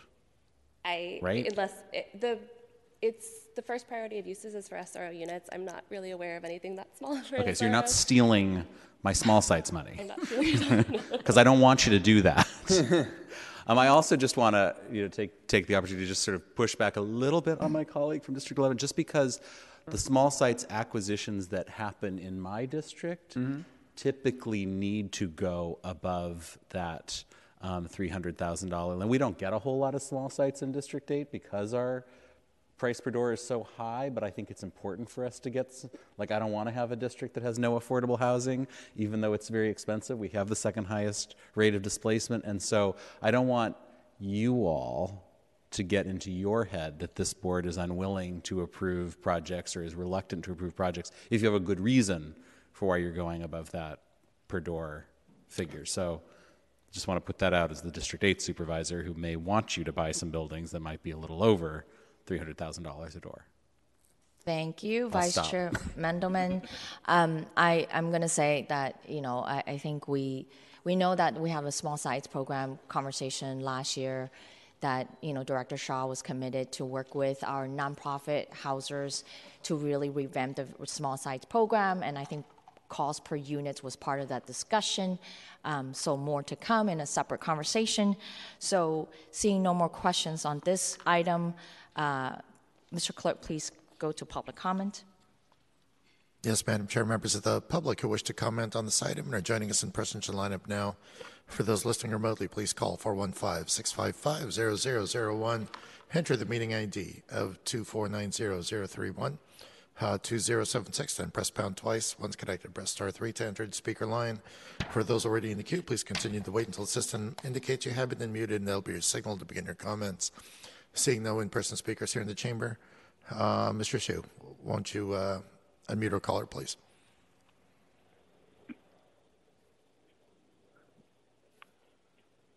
So supervisors, uh, the Academy of Art University adversely impacted the city and county of San Francisco by converting SROs and other buildings that they bought uh, and converted them into like dormitories. We fought for this for many years. And there was a city planner I believe his name was uh, Badner, who cooperated with the Academy of Art University. So, your supervisors who just came on board recently know nothing about the history. And I feel. nothing. Who said that I know nothing? You supervisors, I repeat, know nothing about the history because you were not there at the planning. We were. Espinola Jackson, myself, and others. So don't you think that just because you are a supervisor and you're on the committee, you know everything? So what I'm saying is they adversely impacted the city and county of San Francisco, depriving rental units to many people. And we have to focus on that. And that's all I got to say. And by the way, when I give public comment, I don't care if you're a supervisor or whatever. My public comment is sacrosanct. No repartee. You may do that in Iran. Thank you, Francisco DaCosta, for your comments. Um, and Madam Chair, that completes your telephonic queue. Thank you. Uh, seeing no more public comment, public comment is now closed. Supervisor Safai. Thank you. Um, so just to just to put a fine point at Supervisor, just to Supervisor Mandelman, I wasn't arguing against uh, going above that. I was only stating the guidelines that were within the their own department and trying to understand uh, their reasoning behind it. I and point out that again, we've done 17 uh, purchases of hotels across the city.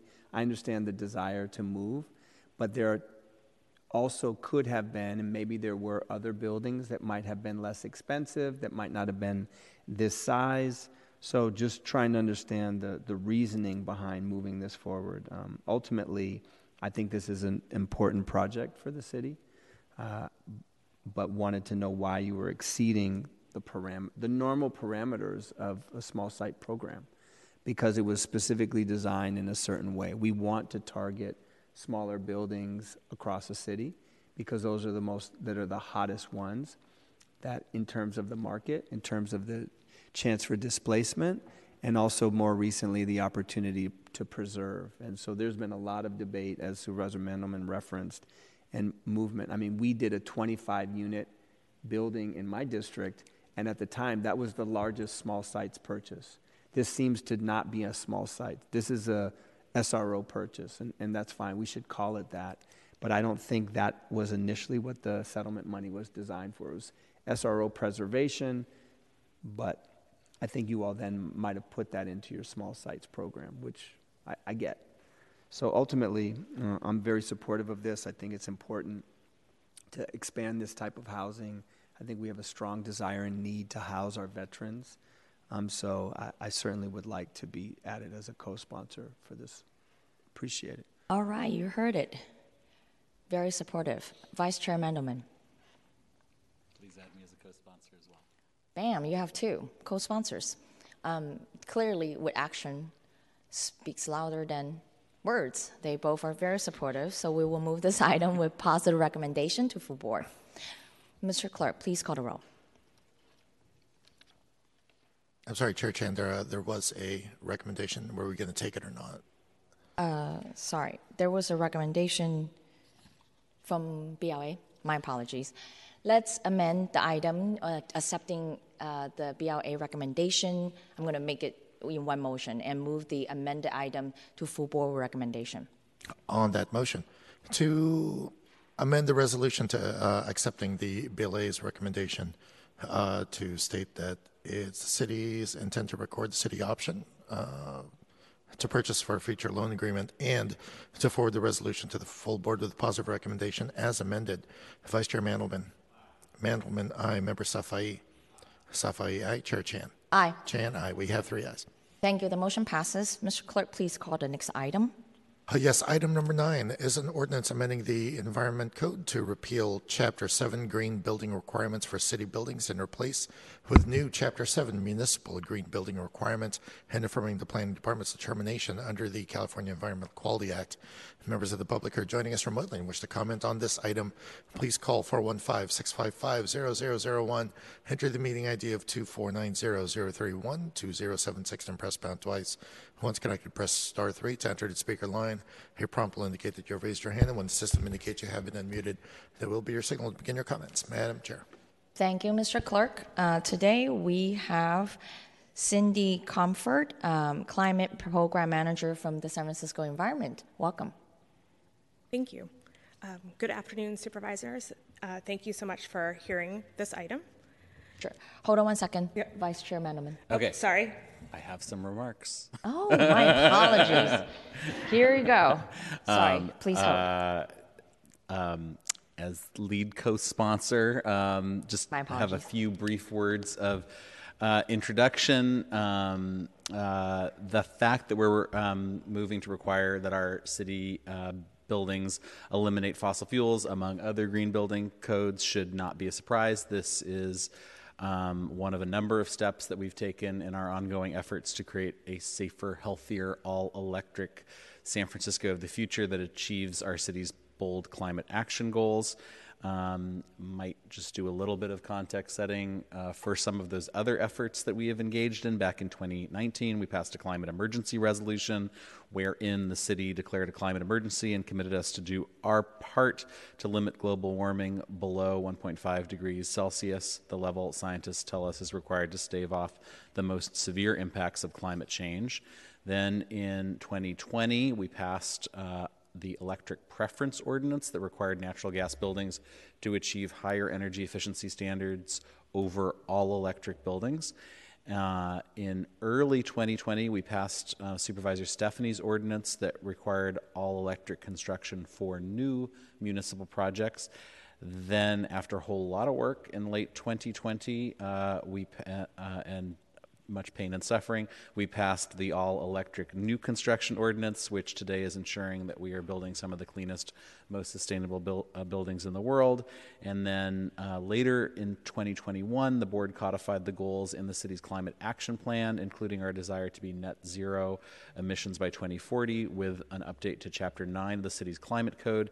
And finally, uh, the mayor released the city's climate action plan in late 2021. Um, I'm proud that this board passed all these initiatives with unanimous support, and I'm looking forward to working with you all again to take this next step.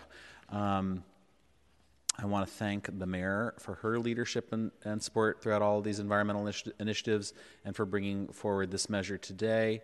Um, Cindy Comerford is going to talk about this more, but uh, the ordinance before us today would require the elect- electrification of our existing existing city building systems at time of replacement due to equipment retirement or failure. And essentially, we will require placing our fossil fuel natural gas systems with clean, emission free electric systems. And then also energy resilience measures for critical community uh, institutions through the installation of solar infrastructure and battery storage. And that means our health centers, public safety facilities, community centers, libraries, and emergency management services will be more resilient than ever and have res- the resources they need to remain online during times of crisis. Um, further, uh, embodied uh, carbon reductions demonstrated by a whole project life cycle assessment. And these assessments are key to understanding the impact of our carbon use in projects and could be adopted by the state in their mid year update. And finally, new building material management practices that oh, lead to better waste prevention and increased source separation up front. And Supervisor Safai, I think your C and D ordinance uh, was the inspiration for this. Um, so uh, this ordinance is about much more than just fossil fuels, but electrification is an essential component. Um, I don't need to remind you that natural gas is a leading source of carbon emissions in San Francisco. Uh, we talked a lot about this around the all electric ordinance, but it, um, the, the, new construction ordinance, but it accounts for over 41% of our emissions overall. And for our municipal buildings, it's 99% of the emissions. Natural gas is methane, a super polluting greenhouse gas that has serious health and safety hazards, and, is, and we do need to wean ourselves off of all fossil fuels. Um, so I think this is a good ordinance, and I want to uh, acknowledge and recognize the leadership of Tyrone Jue, Acting Director of the Department of Environment, and his staff. We're going to hear from Cindy Comerford, who's worked hard on this, Barry Hooper, who's been working on all of this, um, Joseph Pias- Piasecki, um, and, uh, and Charles Sheehan for all their excellent work developing the ordinance, and I want to thank uh, the other departments for their collaboration through the Green Building Task Force. I want to thank Rob Kaplan, the City Attorney's Office, for his guidance in drafting the ordinance. Um, I want to thank Jackie Prager in my office. And uh, finally, um, but uh, maybe most importantly, I want to thank the environmental advocates and community organizations who've led uh, the call, the calls to action. Now I'll get out of the way so Cindy Comerford can talk. I'm not sure I have much more to say, but. there you go. Thank you. Um, thank you, Supervisor Mandelman, for those remarks, and um, thank you, supervisors, for hearing this item. Again, my name is Cindy Comerford. I'm the Climate Program Manager at the Department of Environment, and I'm here to present on the Chapter 7 Code Update. Um, Chapter 7 governs uh, our municipal buildings and how we construct and design them. So, about every three years, we update Chapter 7 to align with state and local codes. And in addition to this alignment, uh, Chapter 7 is really about being a government leader in the way the city designs and constructs buildings to make sure that they're healthy and sustainable. And I just want to see if we can get the slides up. But I will, I will keep going. So if we advance to slide two, please. I'll go through these next slides very quickly uh, because I think this is information we all uh, know already. So one of San Francisco's top priorities um, is, is, climate change, and as Supervisor Mandelman said, um, in July of 2021, the Board of Supervisors unanimously passed Chapter 9, and so this set our greenhouse gas targets for the city. So since 1990, we have reduced emissions by 48%, but by 2030, we have to reduce emissions by 61%, and by 2040, it's to be net zero. So while we've made some great progress, we still have a long way to go, and the next seven years are really critical to avoid the worst impacts of climate change. Next slide. And this slide shows the source of our emissions, most of them coming from transportation and buildings. Uh, buildings are now 44% of our emissions, and our climate action plan maps out the strategies and actions to eliminate fossil fuels from our buildings, and Chapter 7 is a step um, towards that goal. Next slide. Uh, so this kind of shows the breakdown of our building emissions. So the main issue with municipal buildings, as Supervisor Mandelman said, is natural gas, um, which is not part of San Francisco. We want to be an all-electric city. Um, and while emissions from municipal buildings are a small percentage, 8%, um, it's really important for government to lead by example with their own buildings. Next slide.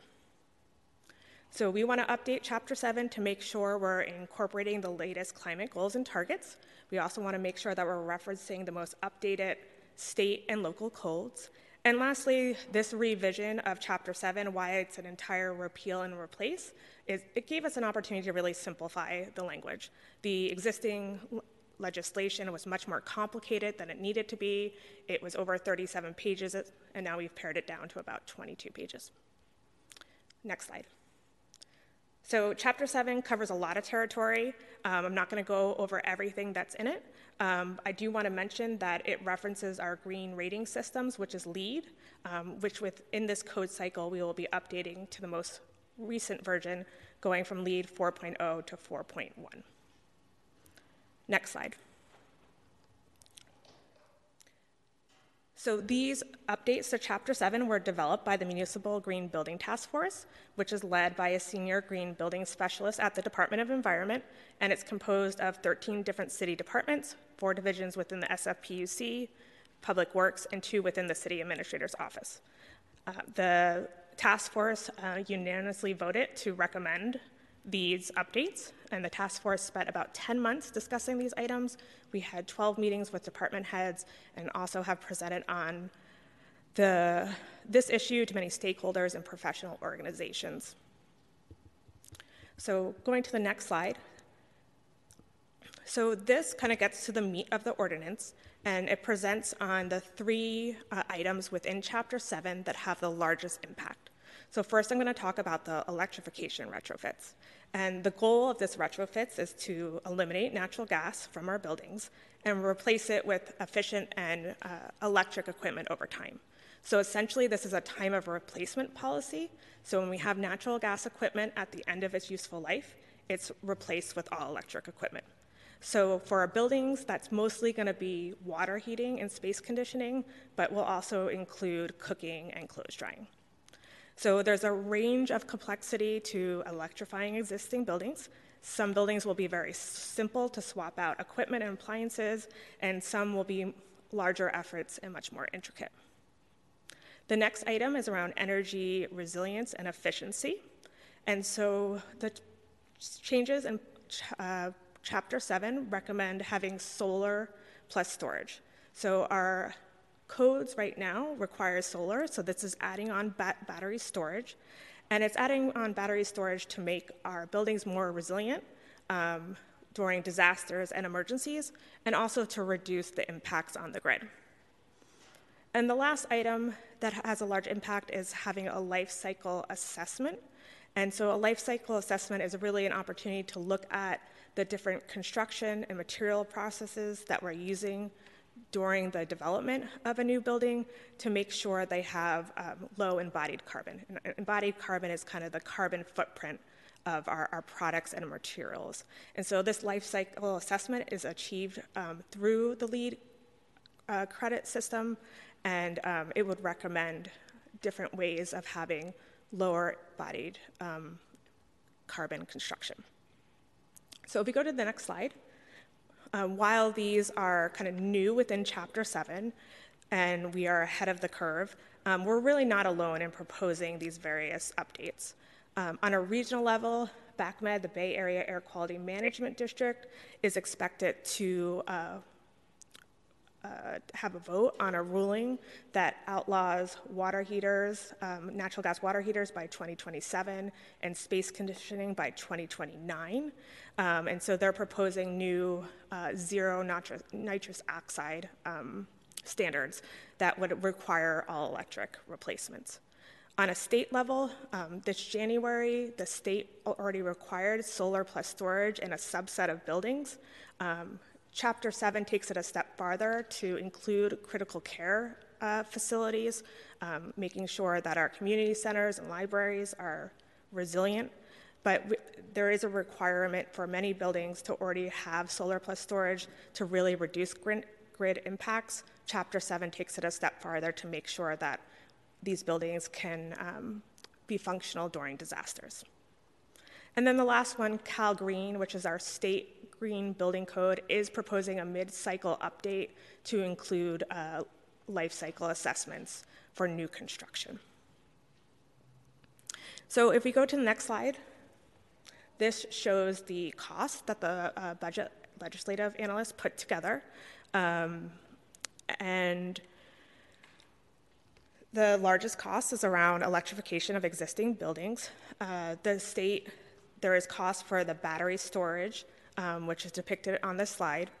And you know, typically we have really solid cost estimates for, or better cost estimates for residential and office markets around electrification. Um, the cost estimates for city buildings are very um, variable because they're non-standard building typologies, and there's really just a, a big range of costs um, to determine uh, these types of electrification costs. So if we go to the next slide, I just want to quickly break down what those electrification costs might look like. This example on this slide is from the budget legislative analyst, and it's the um, high estimate. And you can see that 70% of these costs are from PG&E. And this is due to kind of our the city's unique relationship with PG&E, was, which was discussed during item seven. Um, there's also cost for design, which is about 5%, and then the other 25% of this cost comes from the building retrofit. And you can see there's a small part of that cost that comes from the actual replacement of the electric equipment. And then the other cost estimates were from two PUC buildings on their construction costs. And these are not marginal costs. Some of these construction costs may need to be incurred even when you would replace um, gas equipment with gas. So if we go to the next slide. So while there's cost impacts, there's also some cost savings to be seen with this ordinance. This slide specifically just shows the cost savings from the electrification measure where we can see $16.4 million over 15 to 20 years in utility savings, $10.1 million in um, co- avoided costs from the economic damage from climate change, $4.2 million in reduction from air quality, and also this measure will increase jobs by 1,200 to 1,700 jobs to do electrification of buildings. If you go to the next slide. So there are some additional updates that are um, smaller updates in Chapter 7 that I just want to mention. Um, one, the ordinance does um, conform with C&D. Thank you, um, Supervisor Safai. Um, and this will also um, kind of aid with the design of more recycled materials and closed material flows in the demolition phases of city buildings. Um, there's also an embodied carbon checklist, um, and this is really for city um, project teams to start socializing the concept of embodied carbon um, and really trying to see where they can make changes to support lower carbon um, materials. And lastly, there's um, a requirement for the environmental product declaration, and this is so we can kind of compare apples to apples of different products used in buildings, making sure they have low emission standards. And if we go to the last slide, so sometimes we know that compliance is not all possible despite our best efforts. Chapter 7 has a long standing waiver um, request, and so a project team can bring a waiver request to the Municipal Green Building Task Force, and then the task force makes a recommendation to the director of the environment, and they can waive any of these requirements. Um, since 2012, there's only been 26 waiver requests, and thus far, none of them have been for um, financial reasons. And so um, that ends my presentation. I'm happy to take any questions. And you know, San Francisco's innovative and comprehensive green building policies are really lasting investments in our environmental and economic future of the city. Um, and I also just want to note that we have a member of the Municipal Green Building Task Force to provide some comments on this legislation. Thank you. Uh, let's go to BLA report, and then uh, is that part of the presentation, or is just available for comment? She was. It was a member of the task force that wanted to speak on behalf of the legislation. So, uh, someone, Lauren from Rec and Park, is here. Okay, great. Could we actually just go to BLA report, and then I think let's Supervisor Safai answer some questions, and then we can probably go to public comment. Thank you, Madam Chair. Um, item nine is a proposed ordinance that would repeal and replace Chapter 7 of the, admin, of the Environmental Code regarding municipal green building requirements.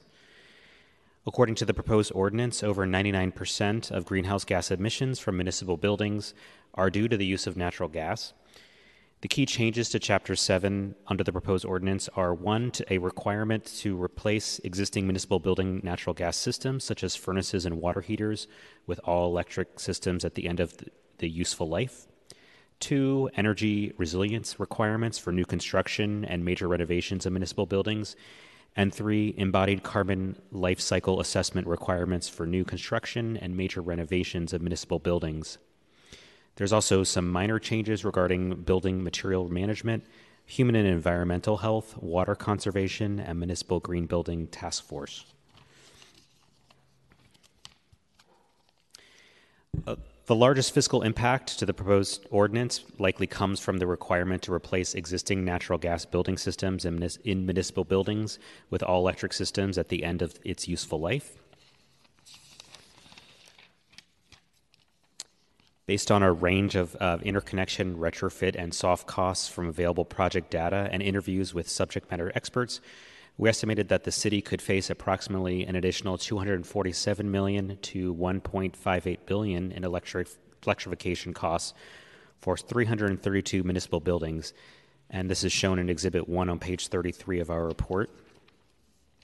The proposed Chapter 7 amendments include energy resiliency requirements for new construction and major renovations, for quote, critically com- critical community institutions, construction must include photovoltaic panels and battery storage capacity to meet Tier 1 emergency loads.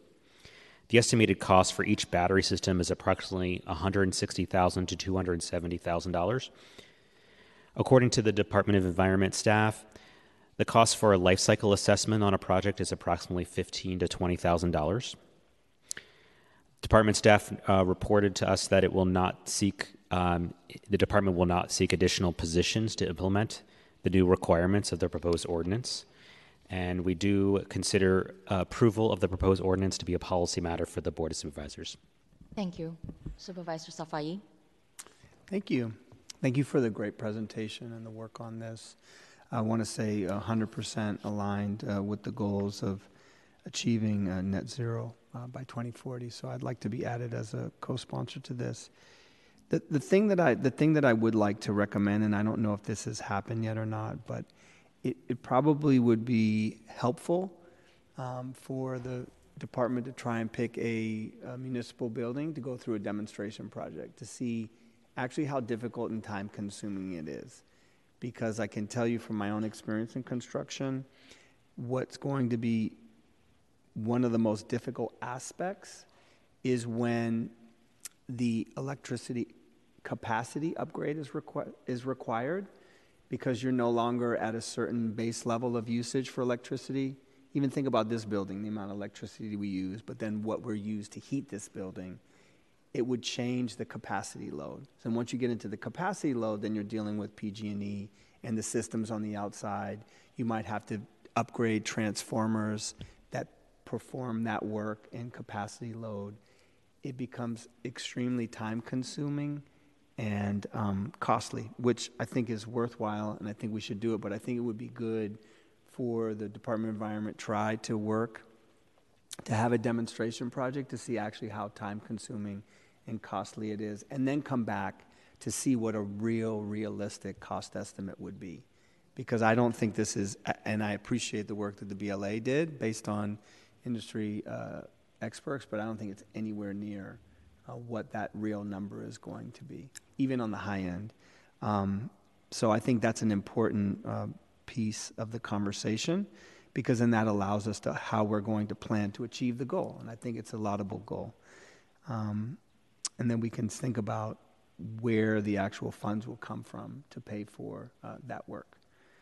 So, and then I appreciate the construction jobs that are going to be created and the cost savings that will be created and the environmental impact. Most importantly, that will be realized by not using natural gas. So I think all of that is important. Um, and, and finally, um, I would just say that the, the sooner we can get that understanding, uh, the better it will be uh, for us to really achieve this timeline. So thank you. Um, I just want to add that the city is currently working on four electrification projects right now.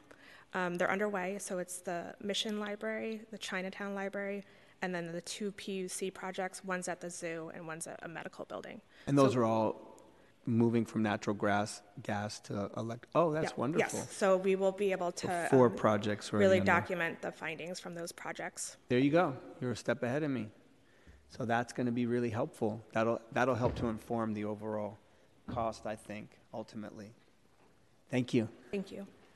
Thank you. Seeing no more questions, Oh, um, Madam Chair, uh, Ms. Comerford did point to uh, uh, to Lauren Chavez. I don't know if you wanted to hear from them, but they are online. I think I think we need to keep it going. I Okay. think that we have the. Uh, I think that if the task force member can make public comment um, to to this item, so let's move to uh, public comment.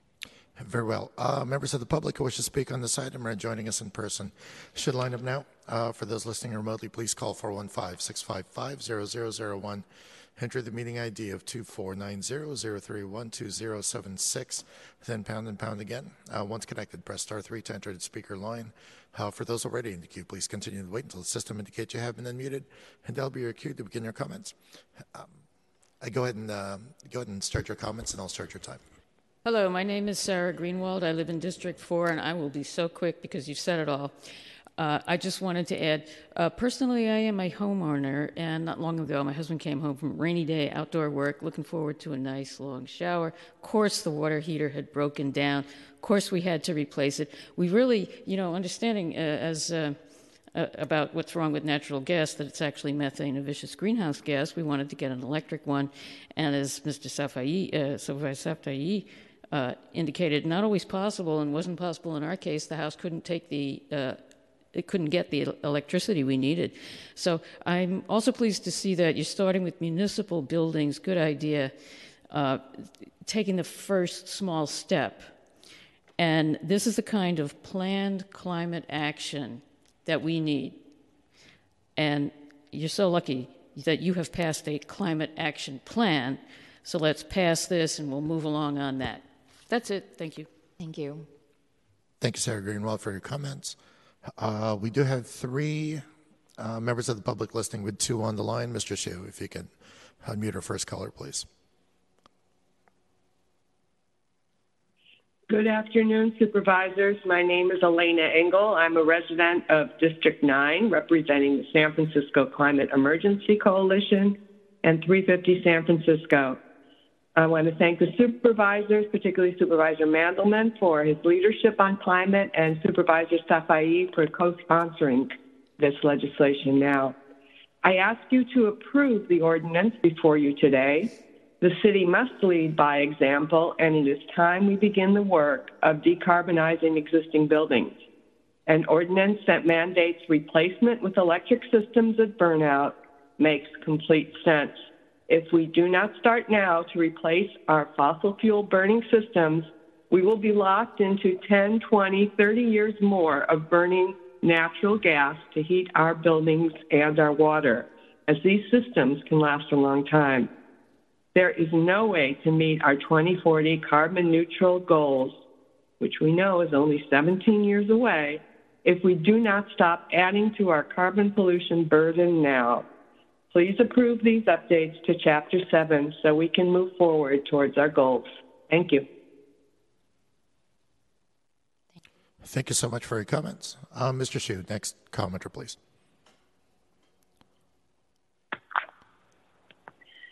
Greetings, everyone. My name is Lauren Dietrich Chavez. I am a project manager in the Recreation and Parks Department Capital and Planning Division, and I'm speaking today as our department's representative on the Municipal Green Building Task Force and in support of the repeal and replacement of Chapter 7 green building requirements.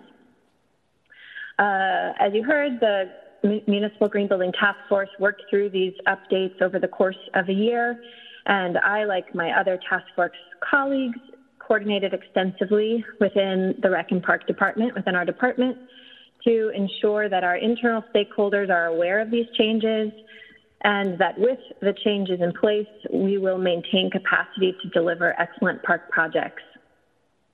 As Cindy mentioned, the updated Chapter 7 language cleans up and streamlines the environmental code as it pertains to municipal buildings and complies with updated code and aligns with the updated LEED standards. It puts us on track to meet the city's bold climate action goals and pushes the envelope on tracking carbon and reducing embodied carbon in construction. Others have mentioned, and Rec and Parks thinks it's important for the board to understand that these changes to Chapter 7, particularly around building electrification, but also solar plus storage requirements for critical care facilities, and other amendments, uh, represent a significant investment in climate action and resiliency. And these new requirements do not come with funding support to Chapter 6 departments that are delivering capital projects. So it will impact um, the shape of our park improvements as we focus on climate resiliency.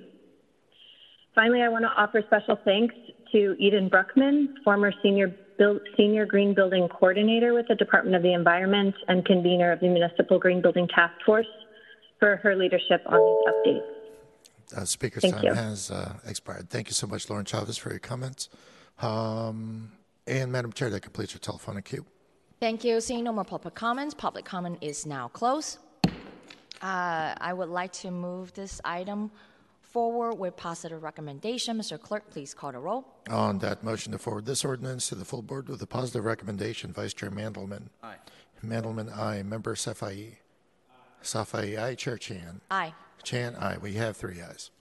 Thank you. The motion passes. Mr. Clerk, please call item number 10. Yes, item number 10 is a hearing on the budget and legislative analyst report entitled Economic and Tax Revenue Trends in Downtown San Francisco and requesting the BLA report. Uh, members of the public who are joining us remotely and wish to provide comment for this hearing, please call 415-655-0001 with a meeting ID of 2490-031-2076, then press pound twice. Once connected, press star 3 to enter the speaker line. A prompt will indicate that you have raised your hand, and when the system indicates you have been unmuted, that'll be your signal to begin your comments. Madam Chair. Thank you so much, Mr. Clerk. I really uh, appreciate uh, this uh, presentation today uh, by Fred Brousseau, Director of Policy Analysis uh, at the Budget and Legislative Analyst. Uh, colleagues, I first called this, I think that we all actually have similar thinking really about uh, recognizing that downtown has been a core economic engine of San Francisco, and we really want to understand, have a better understanding of. Um, what the, its impact on us and on our city, uh, particularly on economic and tax revenue trends um, overall. And so this is what the hearing is about today. Uh, we re- make this inquiry actually back last year uh, in in in summer, I believe in June, anticipating um, it's going to be volatile uh, in terms of our economy. And so we really appreciate the effort that put in. Uh, it's actually uh, quite some time, and I just also want to uh, highlight uh, Adam uh, Sage Siege. for your effort too on this research work. So, thank you so much for your presentation today. Thank you, Chair Chan and Supervisors Mandelman and Safai. Uh, Fred Brousseau from the Budget and Legislative Analyst Office. Uh, one minute while I.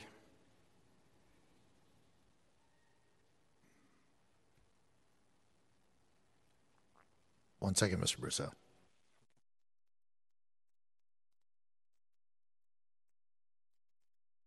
Just also want to flag that the presentation is in the Legistar, file as well.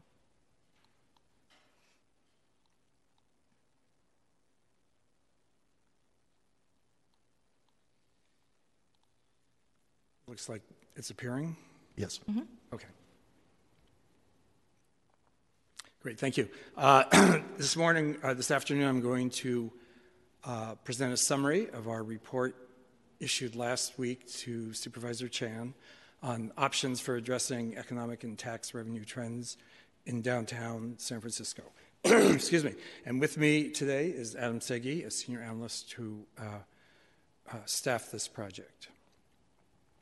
Um, quickly, just a snapshot of what is downtown. It's defined differently by different people. Here's a map showing many of the different uh, sub areas of downtown.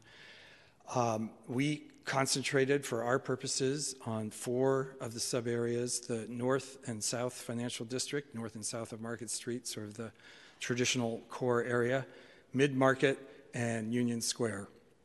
As you can see on this chart, that uh, those four areas comprise 67.5 million square feet of office space out of the total of 86.2 million uh, in the greater downtown area.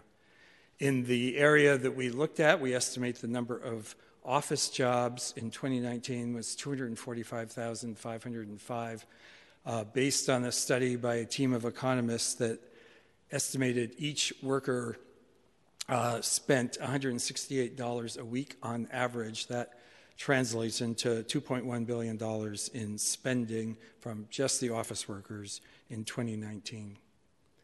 Um, of course, things have changed. Uh, the onset of the pandemic in March 2020 shifted many of these workers to uh, remote working.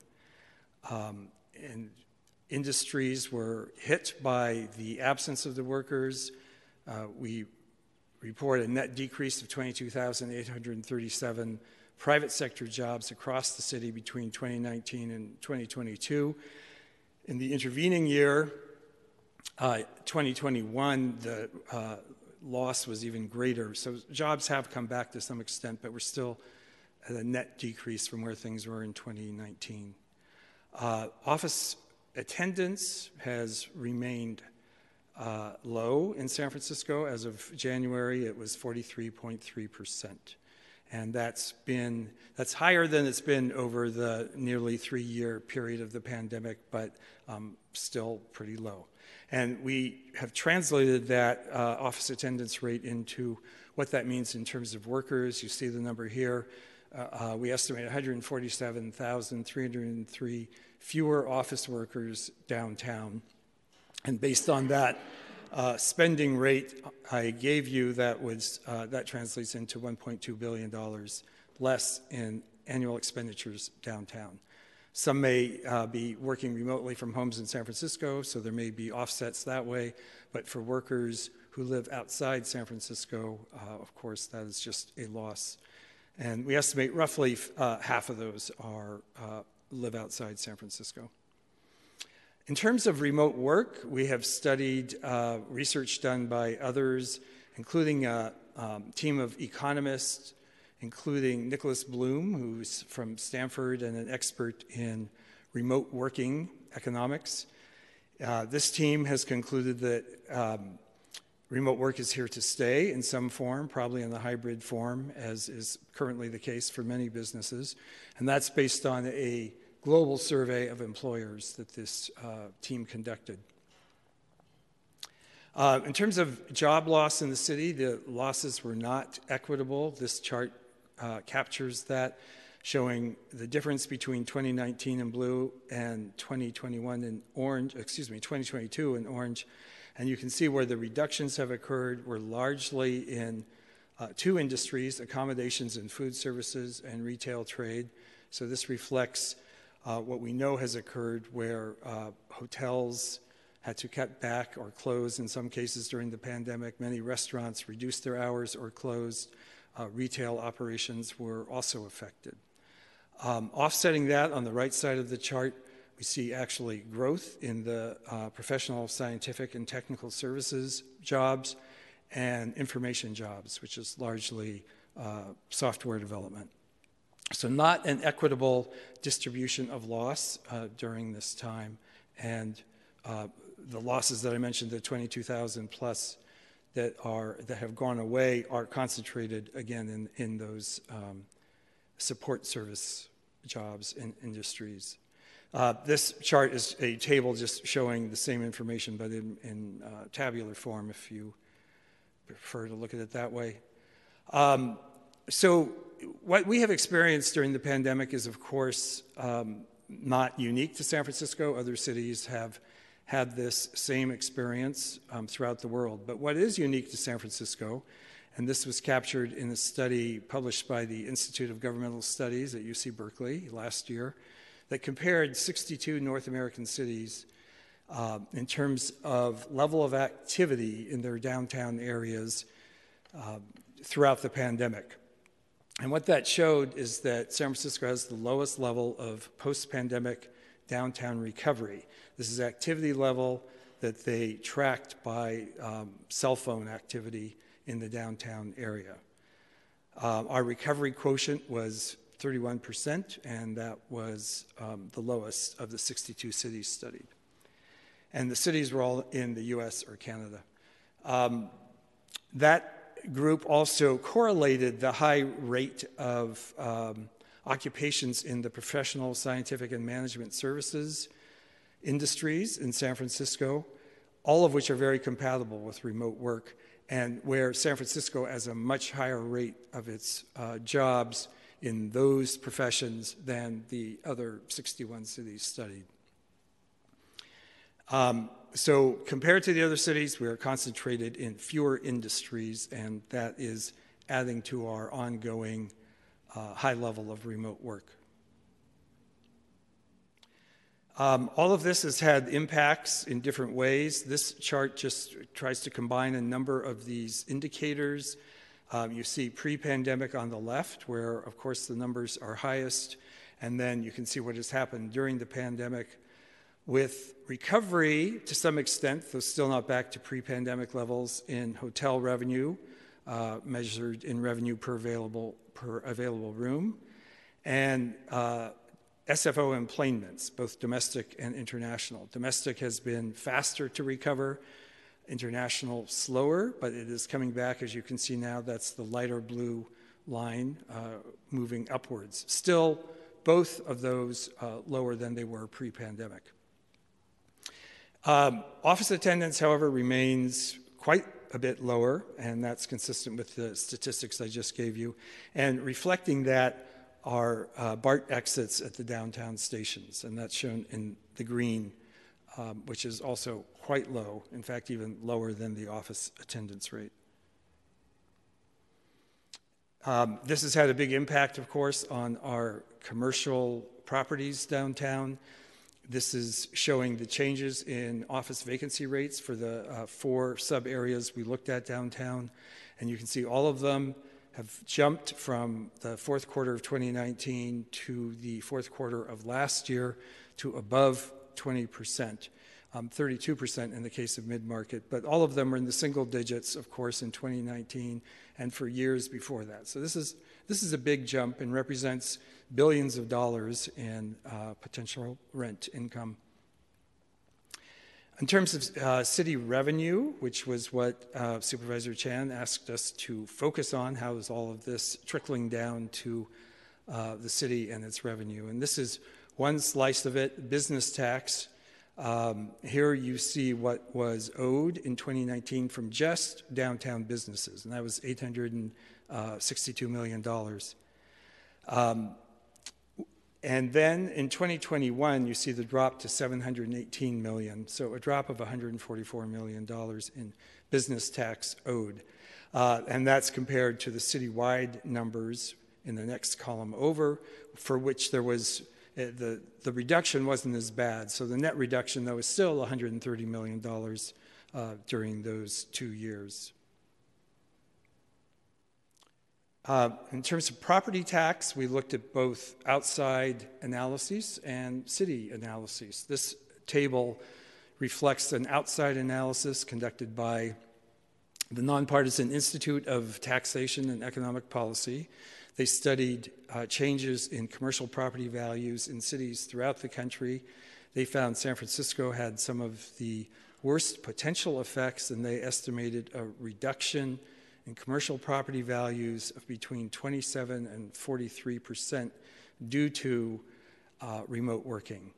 And we have just run the numbers here of what that would actually mean in terms of revenues uh, with those reductions in assessed value or assess, uh, property values.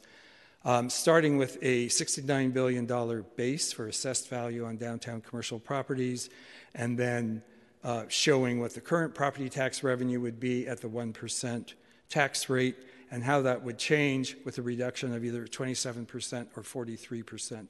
And so, what that would translate into annually is a reduction in property tax revenue of between 186 million and 296 million.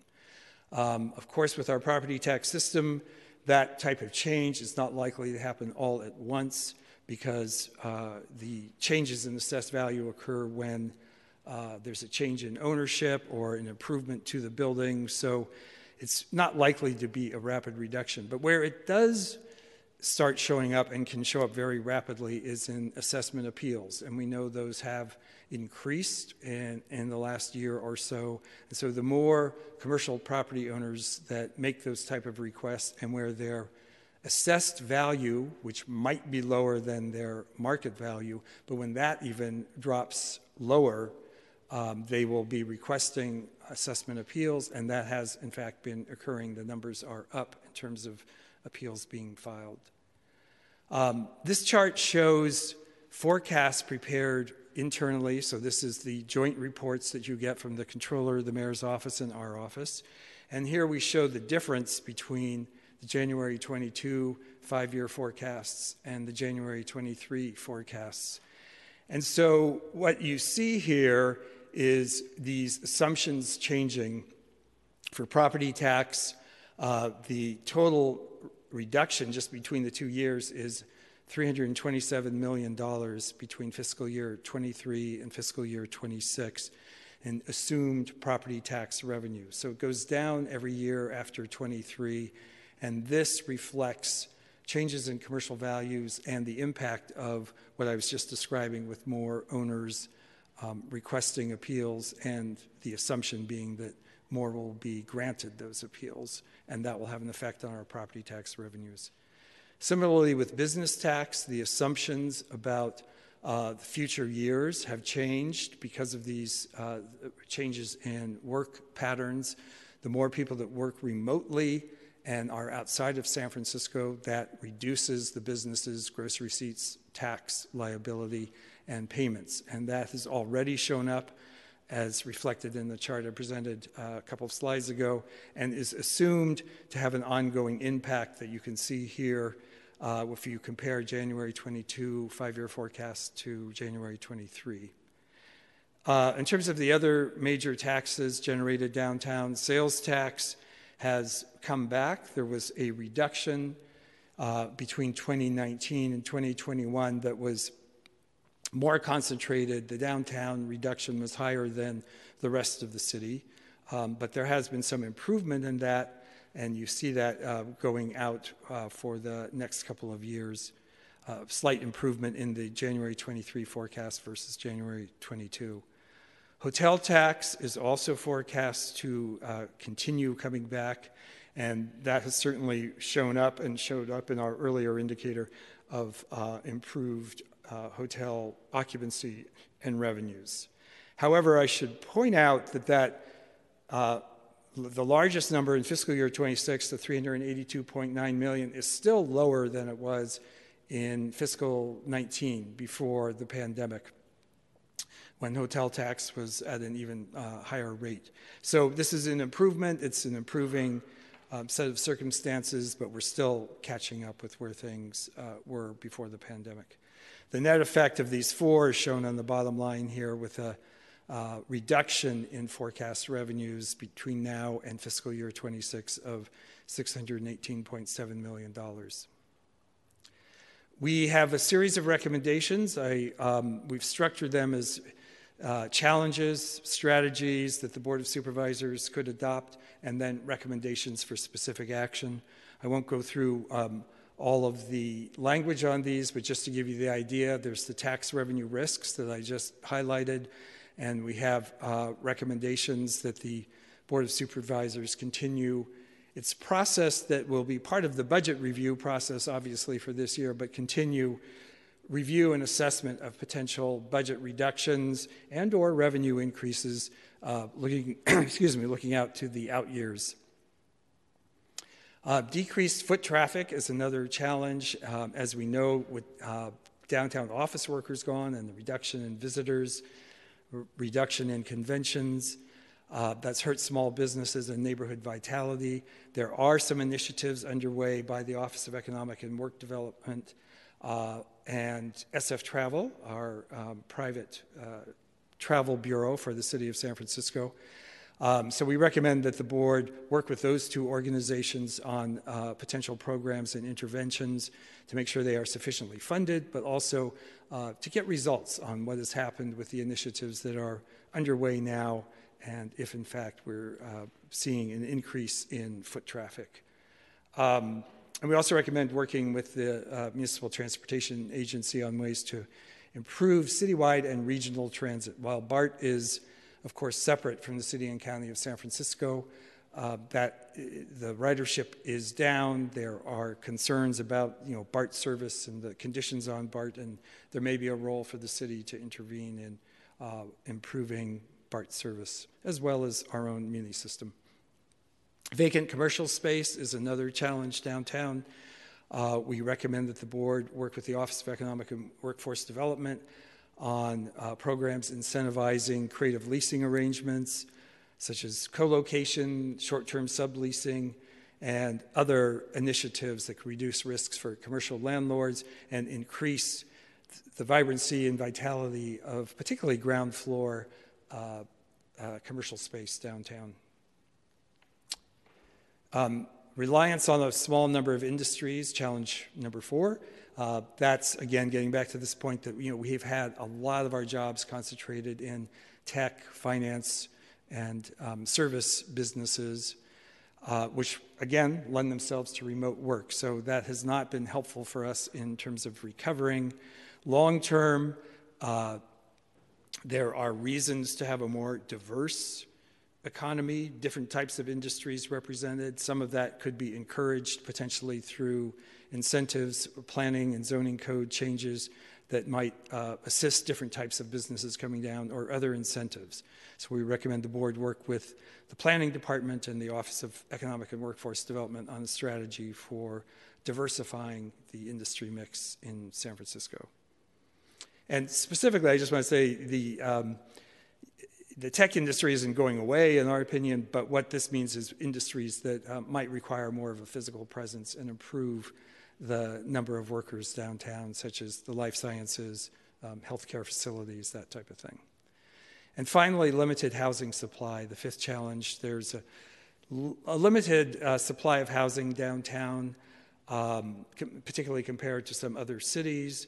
We recommend that the board work with the planning department, uh, the mayor's office of housing and community development, and the office of uh, economic and workforce development to work on existing initiatives underway for increasing housing construction downtown. This would be both affordable housing but also market rate, um, including adopting some uh, legislative proposals to streamline housing construction and commercial property conversion. Um, you may realize or have we, the uh, report we issued in January on uh, repurposing commercial uses to residential in San Francisco, which has very specific recommendations in, um, in more detail uh, for this particular area. Um, and the, the general goal being to create a ministerial path for awarding permits to certain types of conversion, such as offices to housing, perhaps with a certain requirement for affordable um, to increase the housing inventory in the downtown area. So that is the summary of our report. Um, Adam Segi and I are here and can respond to any questions or comments. Thank you. Thank you so much, uh, Director Brousseau. I, I uh, as I went, as you went through this report, and and I, you know, went through this report in greater details. I think the two takeaways from based on your research is that um, the loss of both business tax and property tax are here to stay. It seems like um, it, we've been suffering that, and, and, it seems like we will continue to to suffer. Um, we do not have sort of right at this moment be able to immediately curb the loss of both tax revenues. Um, the curve in time, or yeah, well, what we have with the uh, forecast is certainly through fiscal year 26. So, um, and and the loss being property tax, where the number is actually forecast to go down slightly.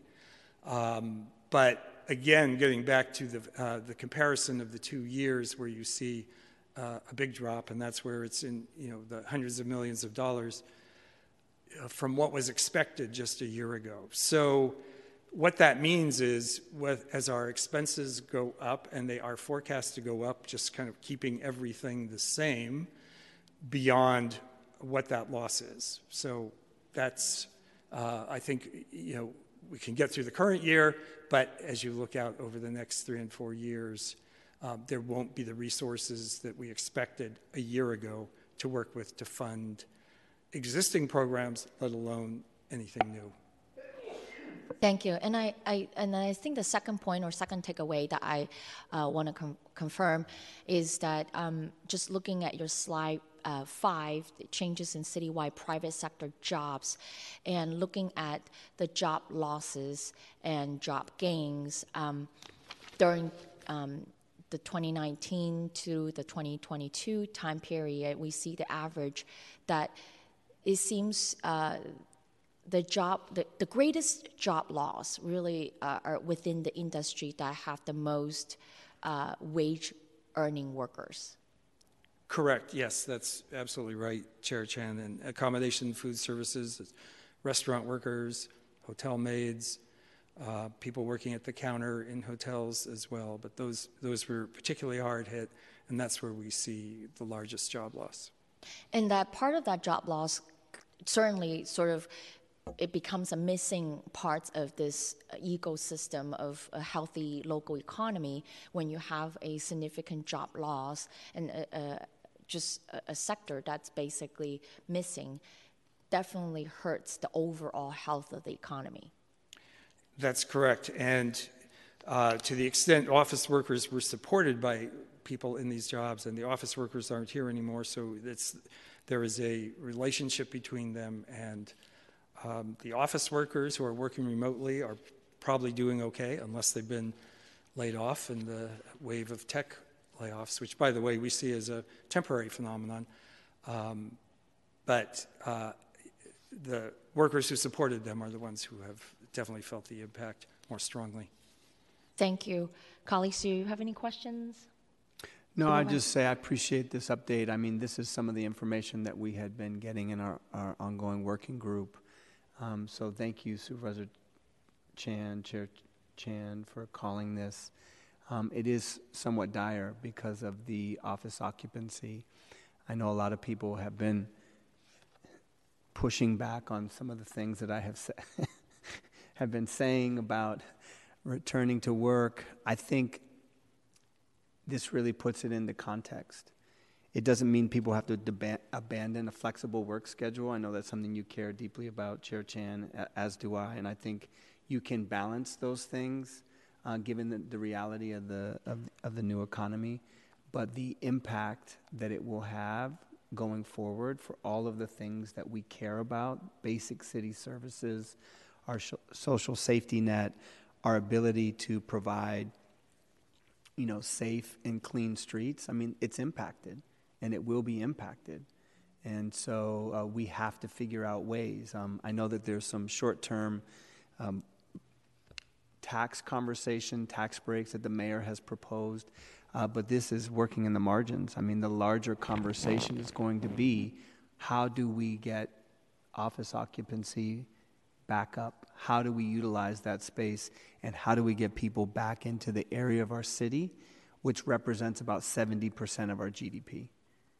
That, that is what we've learned from your team and others, um, that this is that crucial and how it will impact the future of our city. So we have to do everything we can. What we've heard over and over again is that people want first and foremost for a lot of the businesses, a lot of the building owners, and those that represent and work with people that will occupy and businesses that will occupy the buildings. They want to know that there's that that there's safety is going to be provided and that the streets are going to be clean. So I think in the next two weeks we're going to be having this conversation. There's two supplemental budget requests, one of which will be for additional policing and. Uh, and then the second one, uh, which was generated uh, here at the board, uh, will be for additional cleaning and ensuring the streets are clean. And so I think those things hopefully will provide the setting for some additional um, motivation for people to come back to the office. Thank you, Supervisor Safai. So, seeing um, no more questions, I just want to thank you. I, I uh, through this exercise, I have to say that really helped leads me to really think about um, the future of not just our downtown, but the entire San Francisco, like uh, how we're actually connected, um, and all sectors are actually connected, both from the wage earners to the office workers, uh, business both big and small, and how we actually interact uh, throughout. And if one sector is not working or one area is not working, it's not really working for the entire city. Um, so, but I am also in a uh, wanted to have a balanced approach to understand that not throwing all the re- resource to one areas and then neglecting the rest. And to understand that again it's a it, it in order to build a healthy economy local economy it, it, it's require us to actually work in all sectors and in including some of the mentioned that you have mentioned is to diversify our workforce, diversify our business sectors, so that we can actually maintain that ecosystem in a sustainable manner. So I really appreciate it. Um, seeing no more questions from my colleagues, thank you so much. Um, and let's go to public comments on this item. Yes, members of the public who wish to speak on this hearing and are joining us in person should line up now. For those listening remotely, please call 415 655 0001 Enter the meeting ID of 2490031. 2076, then press pound twice. Once connected, press star 3 to enter the speaker line. If you're already in the queue, please continue to wait until the system indicates you have been unmuted, and that'll be your signal to begin your comments. Seeing no in person speakers here in the chamber, and Madam Chair, we have no speakers in the queue. Thank you, Mr. Clerk. Seeing no more public comment, public comment is now closed. Colleagues, I suggest that uh, I'm going to make the motion to file this hearing. Um, I know that we have more items to come, both around a very similar topic, but in, from different perspective. Um, Supervisor Safai. The only thing I would say, I'm just for your consideration, I think what's been helpful in the past is that we continue the item at the call of the chair and then maybe ask them to come back quarterly and give us an update to see where the economic trends are if, if that's okay with you, Madam Chair. I am fine with that as long as that's fine with Director Brusto. He nodded. so uh, thank you. And uh, Vice Chair Mandelman. Uh, thank you, Chair Chan. And uh, just rem- a reminder, colleagues, that the um, controller and treasurer tax collector are working on a little analysis we asked for a while back and should, in the next couple of months, I think, be giving us some broad outlines of some of what we, what we might think about doing in terms of you know revenue looking at 2024 so that's great that'll that'll that'll all play off one another sorry yeah Thank you, Vice Chair Mandelman. So with that, thank you so much for your suggestion. I'll make the motion to continue to the call of chair. Please call the roll. Yes, on that motion that this hearing uh, be continued to the call of the chair. Uh, Vice Chair Mandelman. Aye. Mandelman, aye. Member Safai. Safai, aye. Chair Chan. Aye. Chan, aye. We have three ayes. Thank you. Uh, that concludes the Budget and Finance Committee business. Thank you. The meeting is adjourned.